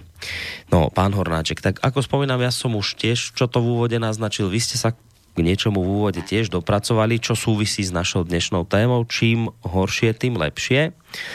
Ja som to opísal vlastne v tom v svojom úvode tak, že ja toto čím horšie, tým lepšie predstavujem tak, že mám skrátka pocit, a nie len pri tých dvoch veciach, ktoré som spomínal dnes v úvode, ale celkovo, že my sa ako spoločnosť e, proste dostávame v rôznych oblastiach do bodu, kedy by sme sa akoby zbláznili, kedy mi to celé nedáva význam a, e, a celé to také schizofrenické a šialené, že veci, ktoré som si pred pár rokmi nevedel ani len predstaviť, tak dnes sa tlačia do popredia ako nie len, že niečo normálne a prínosné, ale dokonca niečo, čo mám nielenže začať tolerovať, ale mám čím skôr uh, na ten systém nabehnúť aj ja a ak to nerobím, tak som zvláštny podivín. Konšpirátor, blázon, ktorého treba odsunúť niekde na perifériu. A preto hovorím, že mám pocit, že žijem už vo svete, kde dennodenne som konfrontovaný s tým, že čím horšie sa nám deje, tak tým vraj je to lepšie a tým sa mám z toho viacej tešiť. Toto je ten môj uhol pohľadu, taký všeobecný, kde, alebo z ktorej časti sa mienite chytiť tohto problému vy? No predovšetkým vám poradím, ako o niečo starší od vás, nenechajte sa vysunúť zo svojej normality a zo svojich skúseností nikým a pod žiadnymi heslami. Ja som už toho prežil trošku viac možno ako vy aj tých tlakov, ktoré som zažil v politike a Stalo sa mi mnoho razy, že na základe argumentov, ktorých som sa rozhodol, kde mi pomáhala veľmi spoločnosť Korene, najmä teda ten jej odborný fundament, ktorý sme tu mali a máme. Takže keď som sa potreboval na niečo skutočne odborne spýtať, nezaťaženie politicky, ideologicky či inak, alebo trendovo, tak mi povedali, čo je podľa nich pravda, čo sú argumenty. Ja som sa rozhodol a väčšinou to vyšlo tak, aj v tejto slovensko-maďarskej zmluve, o ktorej som povedal, že kiež by som sa v tomto prípade mýlil, kam to vedie. A Takže takto. V žiadnom prípade e, tento životný postoj, čím horšie, tým lepšie, nie je nový. E, v ľudských dejinách bol zneužitý nespočetne krát. Vždy však iba tými, ktorí neúspeli so svojou predstavou a nechceli, nechceli sa zmieriť so skutočnosťou, že vývoj ako základný zmysel a funkcia života rozhodol inak.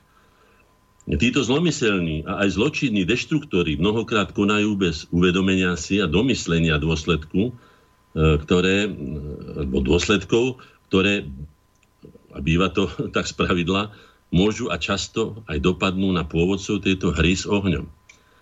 Uh, loď, na ktorej všetci občania a obyvateľia súčasnej Slovenskej republiky plávame, má dve zásadné možnosti.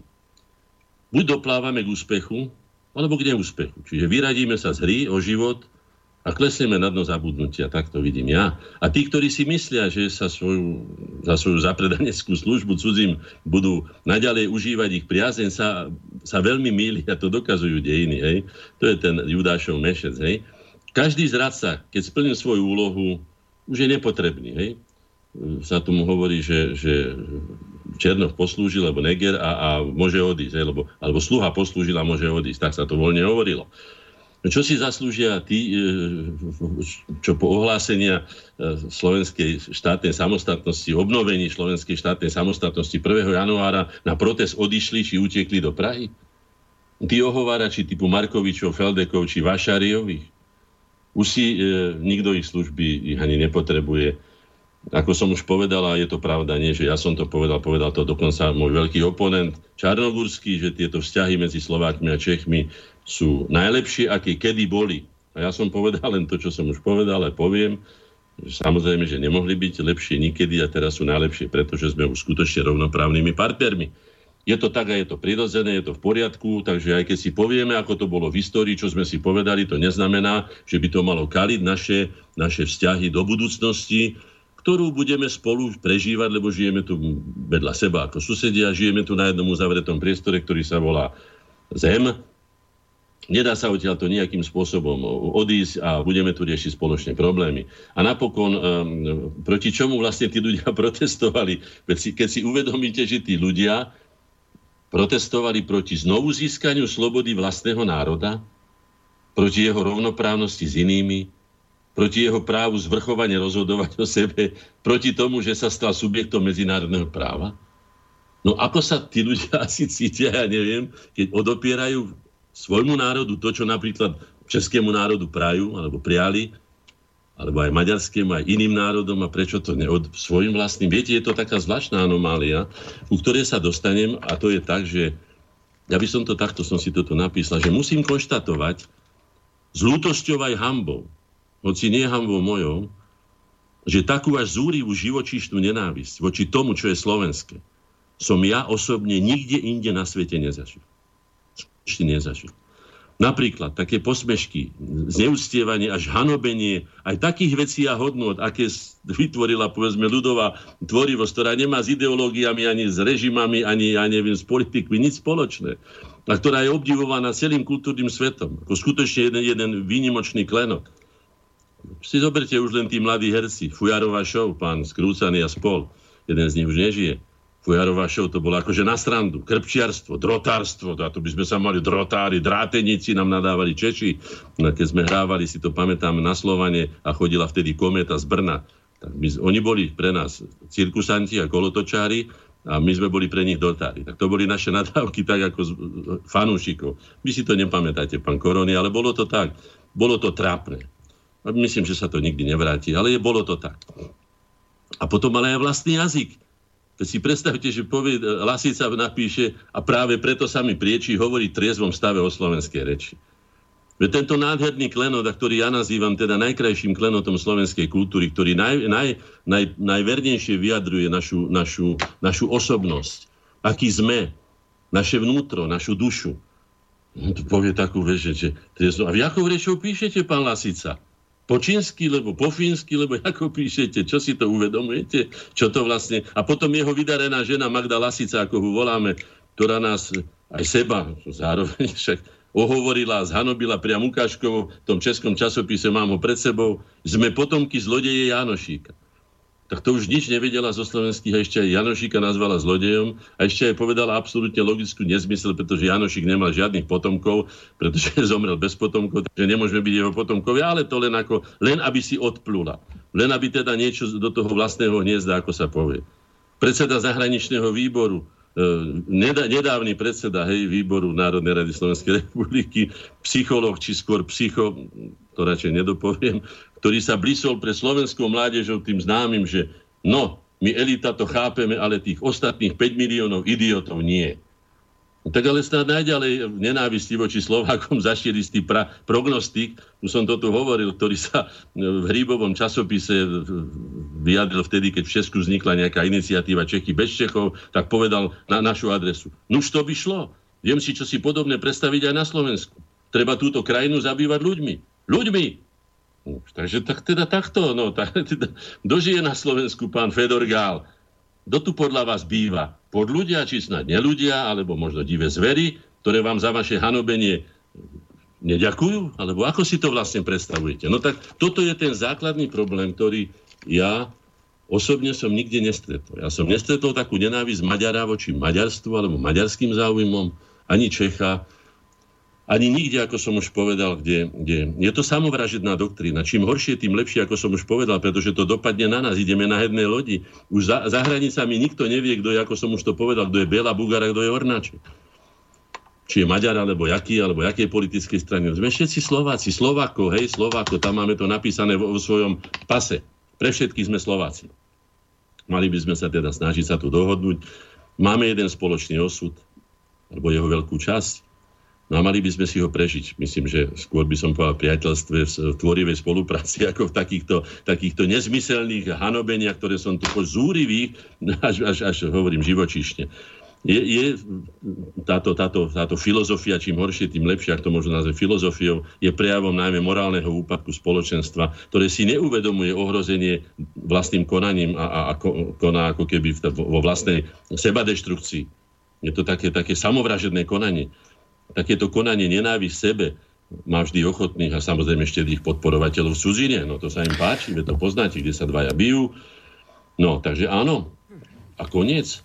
Máte tu aj mail od Zuzany, ktorá uh, sa pýta, že, že čím je to spôsobené, pán Hornáček, tá nenávisť k všetkému slovenskému zo strany niektorých Slovákov. Počula som alebo čítala v minulosti, že je to hlavne spôsobené tým, že si to prenášame akoby v génoch z generácie na generáciu a to síce to, že sme v minulosti nemali vlastných kráľov a pamätníkov Slova a, a panovníkov Slovákov, ku ktorým by sme sa mohli Eh, hlásiť ako k Slovákom, takže tam niekde má byť ten neuralgický bod, prečo vlastne dnes máme takýto vzťah, aký máme. Chcel by som poznať názor pána Hornáčka. Predovšetkým mali sme aj kniežata, aj kráľov. Akože by sme nemali. Mali sme takisto slávnu, dokonca dneska tu čítam v časopise, tu je napísané, budem to voľne citovať, hej, že Pokúsme sa určiť jeho místo v dejinách najstaršieho českého státu koncem 9. a 10. století. To znamená, že český štát ako to píšu v českých novinách, ich mám, sa to volá Slovanská vzájemnosť, vychádza v Prahe a tak ďalej, tu je to napísané, je v 9. a 10. storočí. Ale veď my sme mali svoj štát, samovú ríšu, už pokiaľ viem, v roku 623, bola zaznamenaná vo franských kronikách, to znamená, že už v 7. storočí. A potom sme mali celkom evidentne, dokázateľne aj mnohými, ja neviem, listinými a inými dôkazmi v 9. storočí. V roku 828 však vysvetenie prvého kostola pri a tak ďalej a tak ďalej. Hej? Takže aký starší a mladší bláto, keď sme to... My, prečo by sme sa vzdávali dejín, ktoré máme? Na to, že pán, e, kedysi pán, pán Mináč napísal Dúchanie do pahrieb, kde nás urobili iba poplužným ľudom a robotníckou a rolníckou triedou a ničím iným. A ne, e, oprel nám všetky kňažské, kniežacie, kráľovské a, a, a vôbec dejiny šlachty ktoré sme mali. Dobre, ja to trošku možno doplním, tú otázku. Prepašte, no. ja dopoviem, lebo tá otázka je takto. Hej? Je pravdou, a povedal som to viackrát, že je to preto tak, pretože v roku 1993 sme spočítali celý účet nášho národného vývoja a prevzali sme plnú zodpovednosť za seba ako takého. Čiže teraz už koniec výhovorkám, zodpovedáme za všetko. Prečo je to tak? Povedal som, že 22 generácie v každom nám, každý genom každého z nás má teda takúto hĺbku.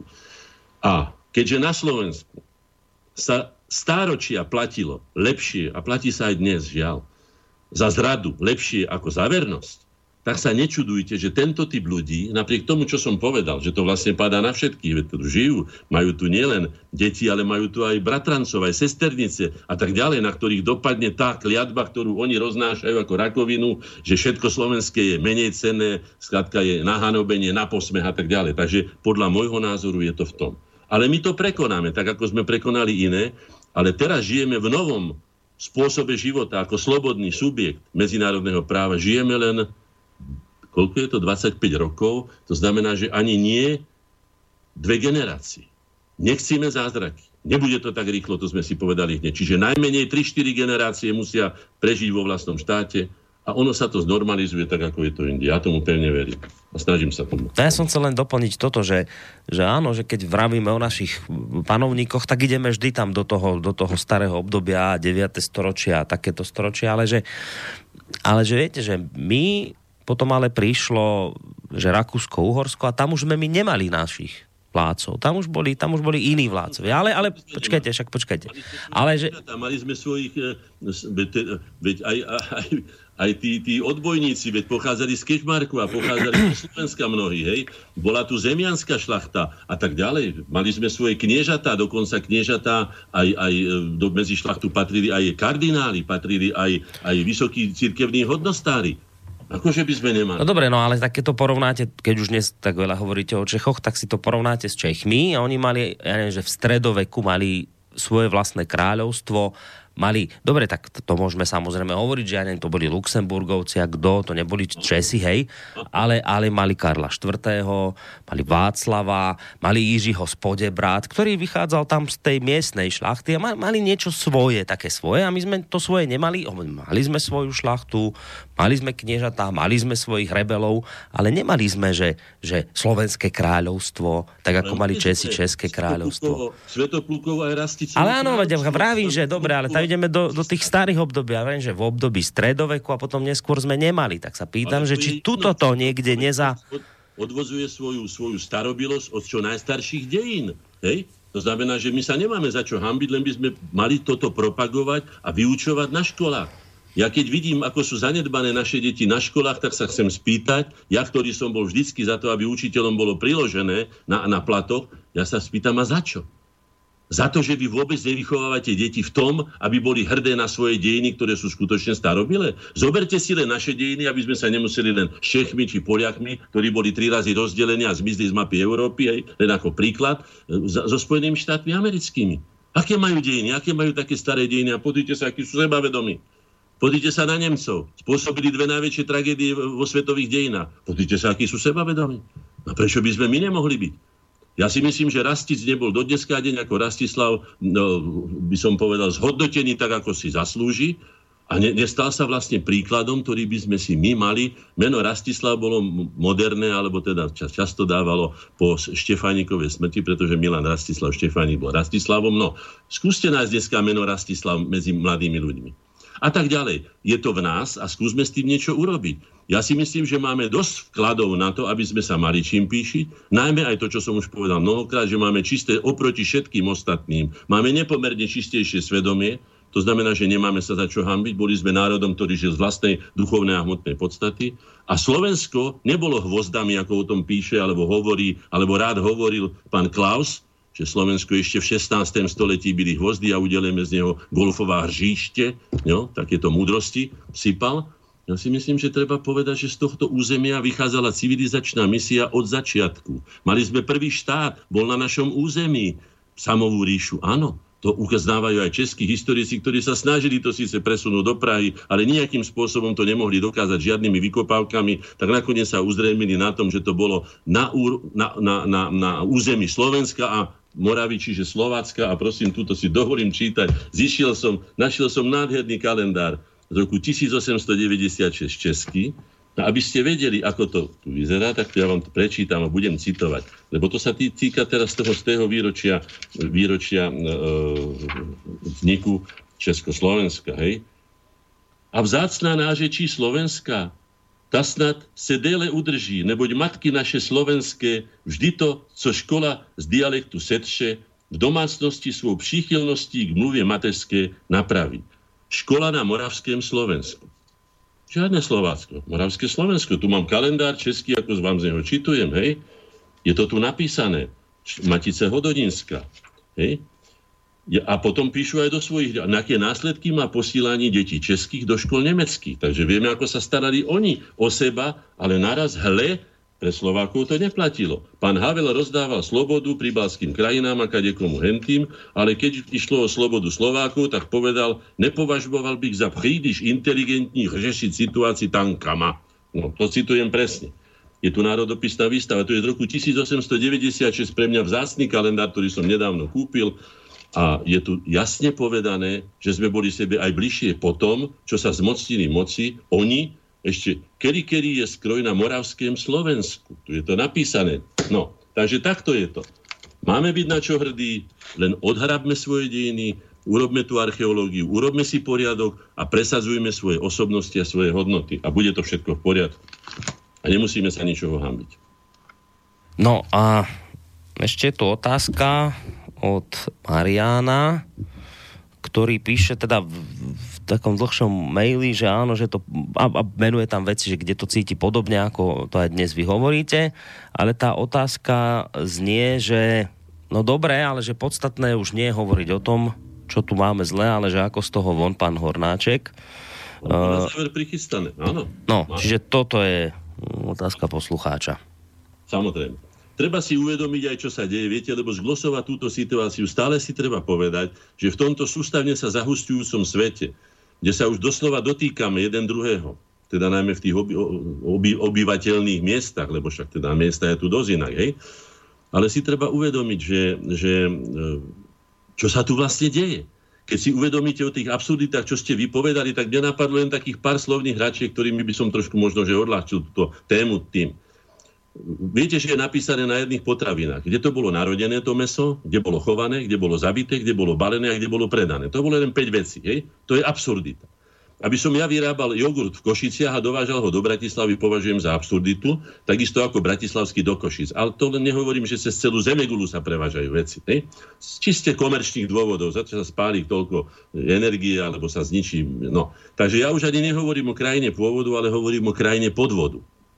Hm, tak by to bolo správnejšie. Alebo Cudzinecká légia. Nie je to cudzinecká légia. To je zločinecká légia. Tí chlapi nevedia nič iné, len zabíjať a dokonca na ukázanie, bez toho, že by mali nejaký spor s tým, ktorého idú zabiť. Hovoríme, minule som to spomínal, aká otvorená spoločnosť. Je to ochorená spoločnosť. Ja sa spýtam pána, pána toho dotyčného, jak sa volá Sereša, hej? či či má otvorené všetky dvere, e, keď to vnúcuje iným, či má e, svoje konta, svoje domy, svoje, ja neviem, svoje stav majetku zverejnený a koľko multikulty emigrantov prijal do svojich príbytkov, Viete, také farizejstvo ešte vodu káže a víno pije, s jeho cieľom je len chaos. A ohlúpenie samozrejme tých, ktorí skúsenosť nemajú, čiže zamerali sa na deti a zneužívajú ich aj proti ich, pretože oni z toho vytriezvejú, ale už bude mnoho pre mnohých neskôr. A hlavným cieľom, už som o tom hovoril, a je to skutočne tak, cieľom tohto chaosu, ktorý je, aby ľudia, všetci tí normálni, čo sú, ako aj vy ste povedali, ako sa cítite, povedia pre Boha, nastolte poriadok. A na to sú už oni prichystaní, aby nastolili diktatúru, svoju diktatúru tých, ktorí tento chaos cieľene urobili, aby ľuďom prastli nervy a povolali tých, ktorí toto spôsobili na prestoli a potom nám budú vládnuť tvrdou rukou. Takže nenechajme si vnútiť nič. Ale tiež si treba povedať, aké sú vzory súčasnosti, čo som už povedal o tých časopisoch. Nezodpovednosť ako životný štýl, by som povedal jedným, jednou vetou. Nezodpovednosť je pro, propagovaná ako životný štýl. Mám tu na spustu fotiek, to neuvidíte. Hollywoodizácia politiky. Už tam nie sú politici, už sú maskoti, nie osobnosti, maskoti. To musí byť fešák, musí byť navoňavkovaný, musí byť mladý. To je jedno, či je to gigolo, ako je, ja neviem, Macron alebo niekto. To je vedľajšie. Svet je cirkus, svet je šapito hra, to je Havel, Havlárna, to bolo typické, hej. Havla si nezabudnem na to, ako ukazoval kryty protiatomové alebo iné kryty, čo tam myslím, že protiatomové a s rehotom, že žijete sa podívať, co tí komovši tady měli. No, samozrejme, že nás to stalo ďalšie miliardy, pretože predstaviteľov štátu, či sú to komovši alebo sú to demovši, to je jedno, treba skrátka chrániť, pretože to je hlava štátu, ktorá keď sa dá čo udie, musí riešiť situáciu a netreba to odokrývať. Už nám to spôsobil aj ďalší český e, vydarenec a to bol, myslím, Šejna, ktorý utiekol s celými plánmi Varšavskej zmluvy a signálmi a neviem čím, čo nás samozrejme posunulo dozadu a tak ďalej. No, potom vzory súčasnosti, tie časopisy, prostitúcia všetkých druhov, uh, úchylky a zvrhlosti na výber, to si môžete vybrať, hej? A treba sa aj pretekať. Spodina ako pseudoelita, tie celebrity, o tom sme mali celú reláciu. Alebo ten street art, aby sme prešli ku svojmu, môjmu, teda vlastne mojej profesii. Street art. Ja vám môžem len toľko povedať o street arte, že street art je náhradou, takou by som povedal lacnou náhradou, takou jarmočnou skutočne, skutočného umenia, ktorého dôkazy máme a je tých dôkazov je dosť. Od, od, od, ja neviem, predhistorických dôb, skutočné umenie, prežité umenie, a, a, ktoré niečo odkazuje dlhu a nie, že striekanie na tieto, dokonca je tu aj samotná predania na tie, na tie, na tie ich spreje, hej. No, a potom ešte by som sa spýtal, že akú, akú, akú, aké posolstvo nesie to. Ja som chcel sa tú pesničku, čo, čo pred týmto, čo hovorím teraz, spieval, neviem, kto to spieval, ale to je jedno. Nať. Stále, áno, stále ma napadá, čo sa stalo tejto generácii, že je taká depresívna.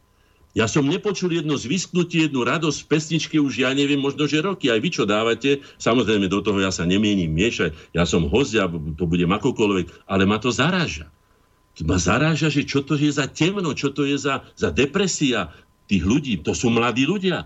A pre mladých ľudí to je. No. Ja sa spýtam, čo sú naše SA? Naše SA ako vzory? Pán Kiska? Ja toto mám pána Kisku, jeho vyjadrenie, viete to. Nie, že pán Kiska už je možno, že na odchode, ja neviem, však teda do takých veciach. Ale tu máme jeho citát.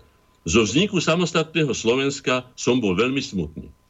To povie prezident Slovenskej republiky. Ja sa spýtam, ako majú byť hrdí najmä mladí ľudia, ktorí sa učia teda aj toho, čo je to hrdosť na vlastný štát. Veď teda Slováci sú jediným národom v Európe, ktorý to dokázal si obnoviť svoju vlastnú e, štátnu samostatnosť po vyše tisícich rokoch. To je objektívny fakt. To už samo o sebe hovorí, že sme nesmierne vytrvali, cieľavedomí, obetaví a neviem čo všetko. Hej? No, takže pozor na toto, tak si povedzme, že kto tu vlastne robí tieto neporiadky. Hej?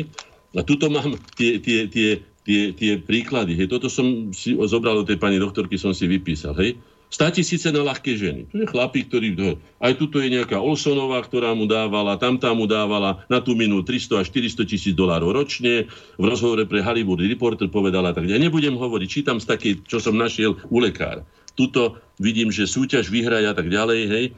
Voňavky vo forme e, lepky, teraz lepky, no skrátka lepky a to už akože nemajú sa, dvaja mladí ľudia sa tam objímajú, ale voňavky majú vo forme lepky. Táto zase chváli osamelú postel, lebo teda single je to teraz moderné. Táto má zase Angelina Jolie. No vy zajačík, no vy zajačík. No. A ten vymenil krásnu za tak. Toto sú príklady našich detí. A keď som povedal, ona hovoria, prečo máte taký tlak?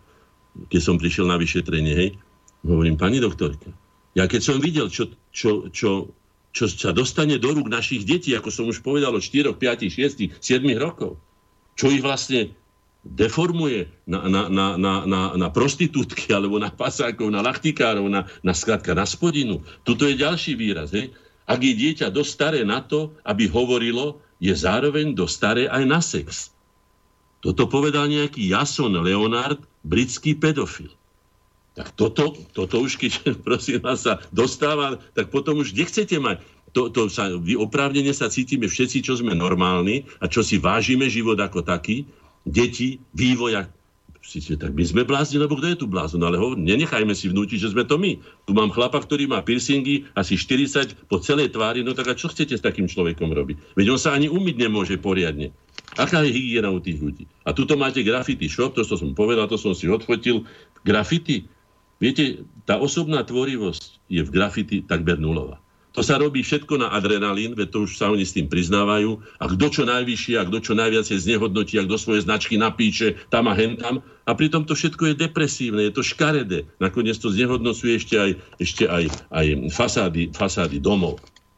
Prešiel som si Bratislavu, nafotil som si. Skoro už v Bratislave nemáte slovenské nápisy. Či na kvetinárstvách, či na, či na no, ja neviem, reštauráciách a tak ďalej. A tak ďalej. No.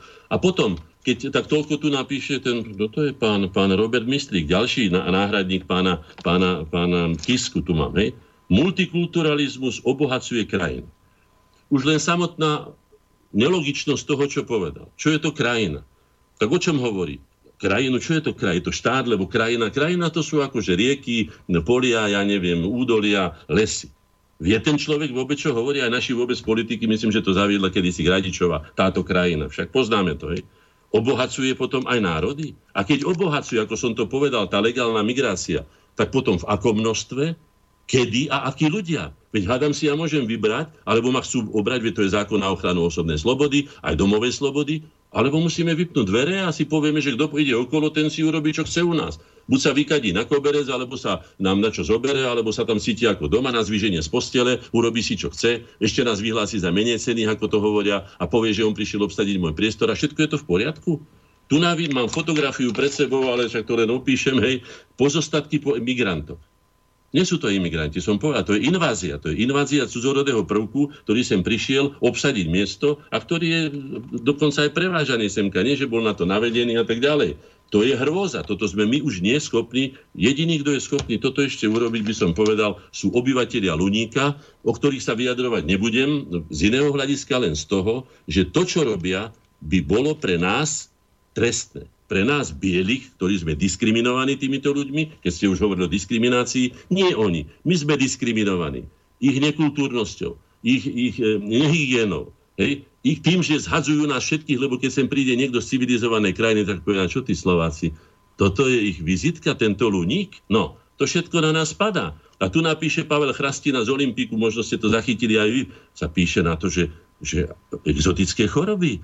A to veci uvedomte, že my keď sme sa vrátili, sme mali karantény, bol tu samostatný tento pavilón v štátnej nemocnici, keď sa novinári alebo diplomati vrátili z exotických krajín, boli tam mesiac na pozorovanie, prezreli či nemajú niečo v črevách, ja neviem, nejaké iné améby, lebo ja už neviem čo všetko, či neroznášajú a u nás ich pustia bez toho, bez identifikácie. Veď to je riadený chaos, to vieme. Potom tu mám ďalšie tzv. diagnóza digitálna, digitálna generácia. Veď deti už nevedia ani chodiť, ani nevedia behať. Ja ich vidím, keď utekajú za električkou, tak to je hrozné sa dívať na tie deti. A potom to nebezpečenstvo na, na nete, tzv. nebezpečenstvo na nete. Koľko detí trávia tam a čím všetkým sa doklikajú. Tie deti si s tým nevedia ani poradiť, majú zmetok. Tuto mám fotografiu nahej dievčiny, ktorú som našiel, tu mám to tu napísané, na Korze Bratislavskom predvčerom som si ju zdvihol, teda nevedel som, čo to je, zdvihol som mu a tu si robí selfiečko. Selfiečko, hej? Ja sa pýtam, aké je duševné zdravie. a najmä duchovné zdravie, čiže morálku, majú títo ľudia, ktorí sú takto učení, ako ľudskú dôstojnosť, ja neviem, ktorá nemala podľa mňa v ľudských dejinách ešte takú nízku cenu, ako má dnes. Svet sa stal iba trhom a všetko je tu na predaj. Takže tie selfiečka, tie deti sa už vlastne ponúkajú. Tá nahá devčina, ja neviem, samozrejme, že taký normálny rodič by je povedal, by to zobral, aby urobil poriadok, ale dneska ho ona dá na súd. A za, neviem, aké všelijaké sú teraz už tie záchranné tzv. E, by som to nazval, inštitúcie, ktoré vám zoberú dieťa len preto, že vy vyžadujete od neho nielenže disciplínu, a že si ho aj svojím spôsobom môžete vynútiť, lebo vy máte za to dieťa do 15 rokov aj trestnú zodpovednosť. To znamená, že vy musíte mať právomoci to dieťa umravniť, aby neurobilo niečo, za čo vy budete zodpovedať. Tu je absolútny neporiadok aj v trestnom poriadku. Neporiadok. Áno, je to tak. No. A to si treba všetko uvedomiť, že toto prežívame a k tomu riešeniu ja sa hneď dostanem. Ešte by som povedal to, čo je dôležité v tých slovensko-českých vzťahoch, lebo to bombastické z českej strany oslavovanie, ja som to zažil. Ja som nie na to alergický. Každý nech si oslavuje, som dokonca by som povedal, že v mnohom sú Česi pre nás príkladom, ako si vedia vážiť, ako som to povedal o Maďarov, svoje, svoje, svoje aj dejiny a svoje osobnosti. A ja vám prečítam pozvánku, ktorá mi došla z filateristickej výstavy, jubilejne, napísal som to ináč aj tomu pánovi, to šéfovi, šéfovi, šéfovi filateristického e, Zväzu slovenského, aby sa volal sa pán Ňarsík Miroslav, do Nitry som mu to poslal na jeho tento, tak dobre počúvajte. CS Salon 1918. A teraz čítame. Československý odboj počas prvej svetovej vojny. Není tam pomočka, je to Československo, hej? Pritom som sa zúčastnil výstavy, otvoril som si tam niekoľko desiatok pohľadníc, kde českí a slovenskí legionári píšu domov a je tam napísané Česko, pomlčka, veľké je Slovensko. Hej? Takže toto. Poďme ďalej. Československa, vznik Československa a začlenovania Slovenska do nového štátu. Znova Československo. Československo vzniklo až 29. februára 1920. To znamená, že teraz je 98 rokov, alebo bolo vo februári, keď vzniklo. Predtým vzniklo letát Čeko, pomlčka Slovaky. Treba vedieť svoje dejiny. A teraz je tu absolútne bingo, to je už úplné bingo. Prvá Česko, prvé československé známky jedny. Tam sú všetky škice pána, pána majstra, majstra Muchu, aj tie jeho hračan. Všade je napísané Česko, pomlčka, veľké S, Slovensko.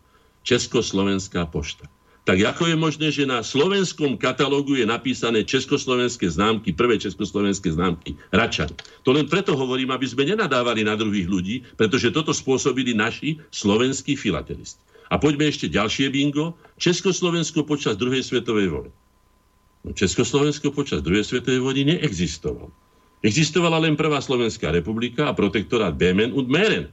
A už ak nepoznajú títo ľudia, čo sa zaoberajú známkami, ktoré sú aj nositeľmi teda historickej pamäti okrem iného, tak potom ja sa spýtam, kto? A čo chcete vlastne od tých detí? Veď to sú obete. No, tak toto som len chcel voľne povedať. Ja som napísal k tomu taký článok, máme byť hrdí, alebo sa máme hambiť. Problémový článok. Samozrejme, že áno. Kriticky. No. Takže poďme, nech sa páči. No ešte, ešte, aby sme stihli mail od Juraja. Uh, mám názor a skúsenosť, že mnohí Slováci aj dnešnej generácie vynikajú nielen na Slovensku, ale aj v zahraničí, kde patria k uznávaným odborníkom. Myslím, že to chce len čas, aby sme aj my Slováci pochopili, že nie sme o nič horší ako druhý. Čo si o tom myslíte? Rozhodne nie sme horší ako druhý. Ja to poviem ešte v stručnosti tak. Keď som prvý raz sa dostal, pretože som nemohol cestovať do zahraničia, lebo brat mi emigroval v 80 rokoch do Kanady, tak mi zobrali pas a jednoducho som sa nedostal. Až ako 40, myslím, 46-ročný alebo 7-ročný chlap som sa dostal do zahraničia, teda na západ prvý raz. Hej? A išiel som rovno do Švajčiarska. Mal som, tak povediať, malú dušičku, hoci ja nezvyknem takto podliehať veciam, ale predsa len boli sme reprezentovať Slovensko. Môžem vám povedať, že s pánom von Denikenom, vtedajším štátnym tajomníkom ministerstva zahraničných vecí Švajčiarskej konfederácie, sme si padli do noty okamžite behom polhodinového rozhovoru. Najprv to začalo tým, že sa na mňa chcel pozrieť, ako že neandertálci, alebo odkiaľ, ako tí Slováci budú dojdu v Kožušinách, alebo v Krpco, alebo z Fujarov sa budú podopierať, lebo ako asi dojdu. To, boli, to bol taký prvý skúmavý pohľad. A skrátim to, potom keď sme si vymenili názory a povedali všetko a zistil, že ja viem švajčiarske dejiny nepomerne lepšie ako slovenské, to určite, aj som mu doniesol hrču kníh a tak ďalej, tak urobil asi behom mesiaca, on aj bol toho garantom, nádherné, nádherný týždeň slovenskej kultúry. A bol to on, ktorý mi poradil, že keďže sme nemali vtedy, vtedy dneska už to môžem teda odtajniť, ako sa povie, nemali sme tu na zastupiteľstvo, teda veľvyslanectvo švajčiarske bolo v Prahe a všetko išlo cez Prahu aj o nás dlho, tak mi povedal, ale povedal mi, ale nehovorte to nikomu. Takže teraz to hovorím, lebo už je to, ako sa povie, pase. Hej. Švajčiari sú náchylní vám pomôcť v tom, lebo sme mali veľmi dobré vzťahy za prvej Slovenskej republiky, Švajčiari a Slováci, aby sme otvorili u vás. Ale urobte petíciu. Tak sme si sadli v hoteli Krone so slovenskými mojimi eh, priateľmi a našimi krajanmi tam pánom Bystrickým uh, a ďalšími, prepáčte, teraz narýchlo to si nepospomínam, nech sa na mňa nehnevajú, Zorkou Kosibov a ďalšími a tak ďalej a tak ďalej. Urobili sme petíciu a ľudia nám to podpisovali aj ako z princípu, aj na ulici, alebo hoci kde. No, aj sme to dosiahli a skutočne už máme, aj vtedy sme mali to behom krátkeho času bolo. Takže k pánovi Denikenovi. A na záver tejto návštevy pani, pani, pani predsednička výboru pre vzdelanie, vedu, kultúru a šport, teda nášho sesterského alebo bratského alebo podobného výboru e, národnej, ich národnej rady teda, e, povedala tieto slova. Sme veľmi prekvapení a veľmi milo prekvapení, že sme zistili, že ste takí istí ľudia, ako sme my. No, takže to vám povie všetko za všetko. No. Teraz už len rýchlo, pretože máme zase tak ako obyčajne, teda málo času. Tuto mám tie obrázky, čo som vám povedal. Na slovenských školách s maďarským vyučovacím jazykom mám tu fotografiu, je to v internete, som to rozposlal. Dieťata, de, deti mávajú len maďarskými e, štátnymi zastavami. Tuto mám ďalšie, kde tieto detičky majú nielen, že že, maďarskú zástavu, ale tu majú aj uhorskú zástavu a majú tu na jednej strane maďarskú, na druhej strane uhorskú a slovenská tu nie je. Tuto je Parkány, to je Štúrovo, hej, je to všetko v maďarčine, farby maďarské, Piroš Fehir, hotovo, dovidenia. Tuto chlapec má nejaký športový výkon, má trikolóru, na, na, na stužke má nejakú medailu, Piroš Fehirzol, teda červeno, maďarský. Za ním sú zástavy Únie, zástava Maďarská a zástava Štúrova. Skončené. A tu na posledná fotografia maďarskí honvédi, tí, ktorí zabíjali, ako som povedal, našich Štúrovcov a Hurbanovcov, tu na pekne vycerení vo svojich krojoch, s pučkou, ten zo a tak ďalej. A učia deti, ako to majú ďalej robiť s tými butatotmi, ktorí dopustia a platia im časopisy školstve, kde nás nazývajú Felvidekom. A teraz čo s tým? Áno, ešte tu na... Toto je tiež také, že si uvedomte, že vojnový zločinec uznaný, hej, Desider Djordi, um, Deže, Deže, Djordi, Deže, ja to neviem ani veľmi prečítať, takisto ako sú pomníky a už aj kaplnka dokonca Janošovi Esterházimu, ktorý bol oficiálne, o, na rozdiel od Tisa, vojnovým zločincom uznaný. Takže už nebudem ani ďalej, už je toho dosť. Tu mám Štúra ako Hitlera, čo napíše e, tento e, Štúr bol antisemita, e, hríb, alebo Enko, v Enku je to napísané, tak štúr s fúzami, túto zhanobený, to sa nič nedeje. A posledné, čo mám, je slovenský znak. Slovenský znak hokejistov s hokejkami čo si to vlastne dovolujú tí páni.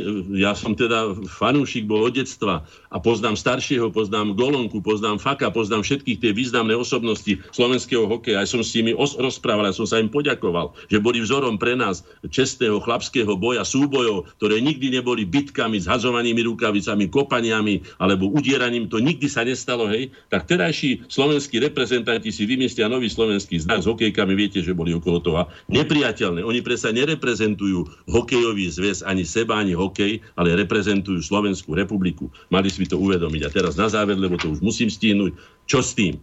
tak sme sa už skutočne tomu nahriali a dali sme výzvu predstaviteľom Slovenskej republiky. Myslím, že by to malo výsť aj v hlavných správach. A citujem z tohoto. Výzva predstaviteľom Slovenskej republiky.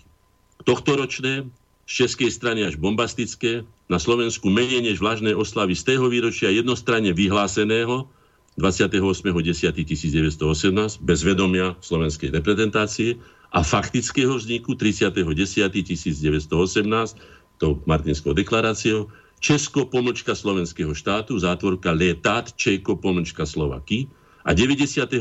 výročia vzniku unitárnej Československej republiky 29.2.1920, keď po zbavení politického vplyvu a neskôr aj úplnom odstránení generála doktora Milana Rastislava Štefánika sa pôvodne dohodnutý spoločný štát Slovákov a Čechov dostal po Česku nadvládu, nás nutí zamyslieť sa nad historickou skúsenosťou, ktorú Slováci ako národ prežili aké z toho vyplýva pre nás poučenie a ktoré hodnoty sú pre ľudský dôstojný, plnohodnotný a úspešný život národa rozhodujúce. Býva civilizovaným zvykom, že vznik vlastného štátu si každé spoločenstvo uctieva a slávi ako najvýznamnejší milník svojho vývoja. Ani Slováci nie sú a nesmú byť výnimkou. Naši priami a bezprostrední predkovia Sloveni, ako starí Slováci, mali už v dávnych dobách rôzne podoby vlastnej štátnosti. V roku 623 vytvorili samovú ríšu, na ktorú začiatkom 9. storočia prirodzene nadviazalo nitrianské príbydové kniežatstvo, tento slovenský štátotvorný proces vyvrcholil Rastislavovým kráľovstvom a Svetoplukovou ríšou, ktoré aktívne ovplyvňovali európske dejiny až do 10. storočia. Tieto dnes už nespochybniteľné vedecké fakty si zaslúžia nielen náležitú úctu, ale aj najvyššiu starostlivosť a ochranu. Po staročiach zápasov a bojov aj slovenský národ obnovil svoju štátnu samostatnosť, si slovenský národ obnovil svoju štátnu samostatnosť až v 20. storočí. Prvý raz to bolo 14. marca 1939 a druhý raz 1. januára 1993 ako, citujem z Ústavy Slovenskej republiky, zvrchovaný demokratický a právny štát. Tento významný dátum, ale najmä mierový, kultúrny a ústavný spôsob vytvorenia súčasnej Slovenskej republiky si získal uznanie celého kultúrneho sveta a táto naša slovenská cesta sa stala vzorom aj pre iné národy, ako získať národnú slobodu a sa stať rovnoprávnym a rešpektovaným subjektom medzinárodného práva. Táto výnimočná a ojedinelá, mnohými znakmi rízosti slovenského charakteru puncovaná autentická hodnota sa zapísala do našich, ale aj európskych a svetových dejín zlatými písmenami aj preto, lebo pri tomto faktickom naplňaní zmyslu slovenských dejín nebola preliata ani kvapka ľudskej krvi. Táto skutočnosť nadvezuje nielen, zavezuje nielen nás ako generáciu spolutvorcov najzásadnejšej premeny slovenského národa v novodobých dejinách, premeny dlhodobo neslobodného objektu cudzích záujmov na slobodný, zvrchovaný a rovnoprávny subjekt medzinárodného práva a nezastupiteľného tvorcu vlastných dejín a kultúry, ale aj všetky nasledujúce slovenské generácie. Z toho, ale aj z ďalších závažných dôvodov, napríklad pre stupňujúce sa verejné osočovanie a hanobenie slovenského národa a jeho veľkých osobností, Žiadame predstaviteľov Slovenskej republiky, aby prijali zákon na ochranu slovenskej štátnosti a jej symbolom, ktorý by zabránil dosiaľ beztrestným útokom na slovenskú štátnosť a významné osobnosti slovenských dejín, ktoré sa zaslúžili o slovenský národ a štát. Keď chránime zákonmi významné krajinárske symboly, rastliny a živočíchy pred svojvoľným, nekultúrnym a zločinným konaním, musíme dokázať chrániť aj najvýznamnejšiu hodnotu nášho národa, ktorý o ňu stáročia bojoval a jej vytvorením naplnil zmysel slovenských dejín. S presvedčením, že náš návrh a žiadosť naplníte skutkami zákona, Združenia slovenskej inteligencie a spoluzakladatelia súčasnej Slovenskej republiky. Toto je moje riešenie. Jedno z riešení. No a to sme sa... To sme sa pozerám aj dopracovali k záveru relácie, pán Hornáček. No a môžeme pokračovať, ale ja som, toto som bol povinný prečítať a mám tu ešte napísané taký záver, aby som vždy taký mm. mám, ak dovolíte. Hej. Zamyslíme sa nad tým, čo je základným príkazom života. Či slúžiť iným, alebo žiť cudzie vzory života, alebo každý, kto sa stal subjektom, to znamená subjektom je osobnosť s autentickou identitou, a schopnosťou tvoriť osobitý spôsob života a kultúru. Každý takýto subjekt je povinný. Núti ho k tomu a zavezuje púd seba záchovy. Každý, každý, každý národ, každého človeka, ktorý sa stal subjektom, tento neopakovateľný výkon a nenahraditeľnú hodnotu chrániť a rozvíjať.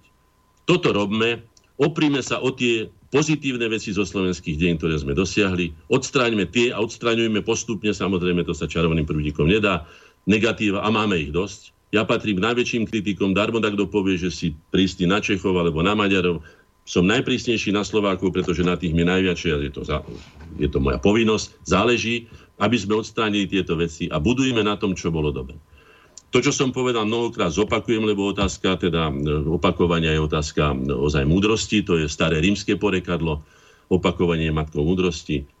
Sme národom, sme ojedinelým národom, nie vyvoleným, ojedinelým národom, ktorý žil z vlastnej hmotnej a duchovnej podstaty. Vytvoril si vlastnú osobitú kultúru, nádherný jazyk a ľudovú kultúru, ako som už povedal, ktorú obdivuje celý svet. Najmä naše slovesné a teda aj hudobné bohatstvo, preto ma niekedy sa dotýka, že v tých ťažkých dobách dokázali Slováci si ešte aj počibenicov, ako sa povie, zvysknúť a zatancovať. A dnešná generácia, ktorá má najľahší život zo všetkých generácií Slovákov, ktoré poznám, je akási depresívna, ale to už len bokom. To znamená, že na týchto hodnotách budujme, rozvíjajme ich a začníme každý od seba, ako sme to už povedali mnoho razy, začneme predovšetkým od seba, aby sme boli príkladom pre svoje vlastné deti. Tie vychovajme a keď každý vychováme a spojí sa tých milión rodín, tak budeme mať Slovensko také, že sa tu bude radostne žiť a že sa budeme mať čím pochváliť aj pred inými národmi. Oprávnene. Hmm. Ďakujem vám pekne. Ďakujeme aj vy veľmi pekne za účasť dnešnej relácii. Ďakujem poslucháčom za to, že počúvali až do tejto hodiny. Pán Hrnáček, majte sa pekne do počutia.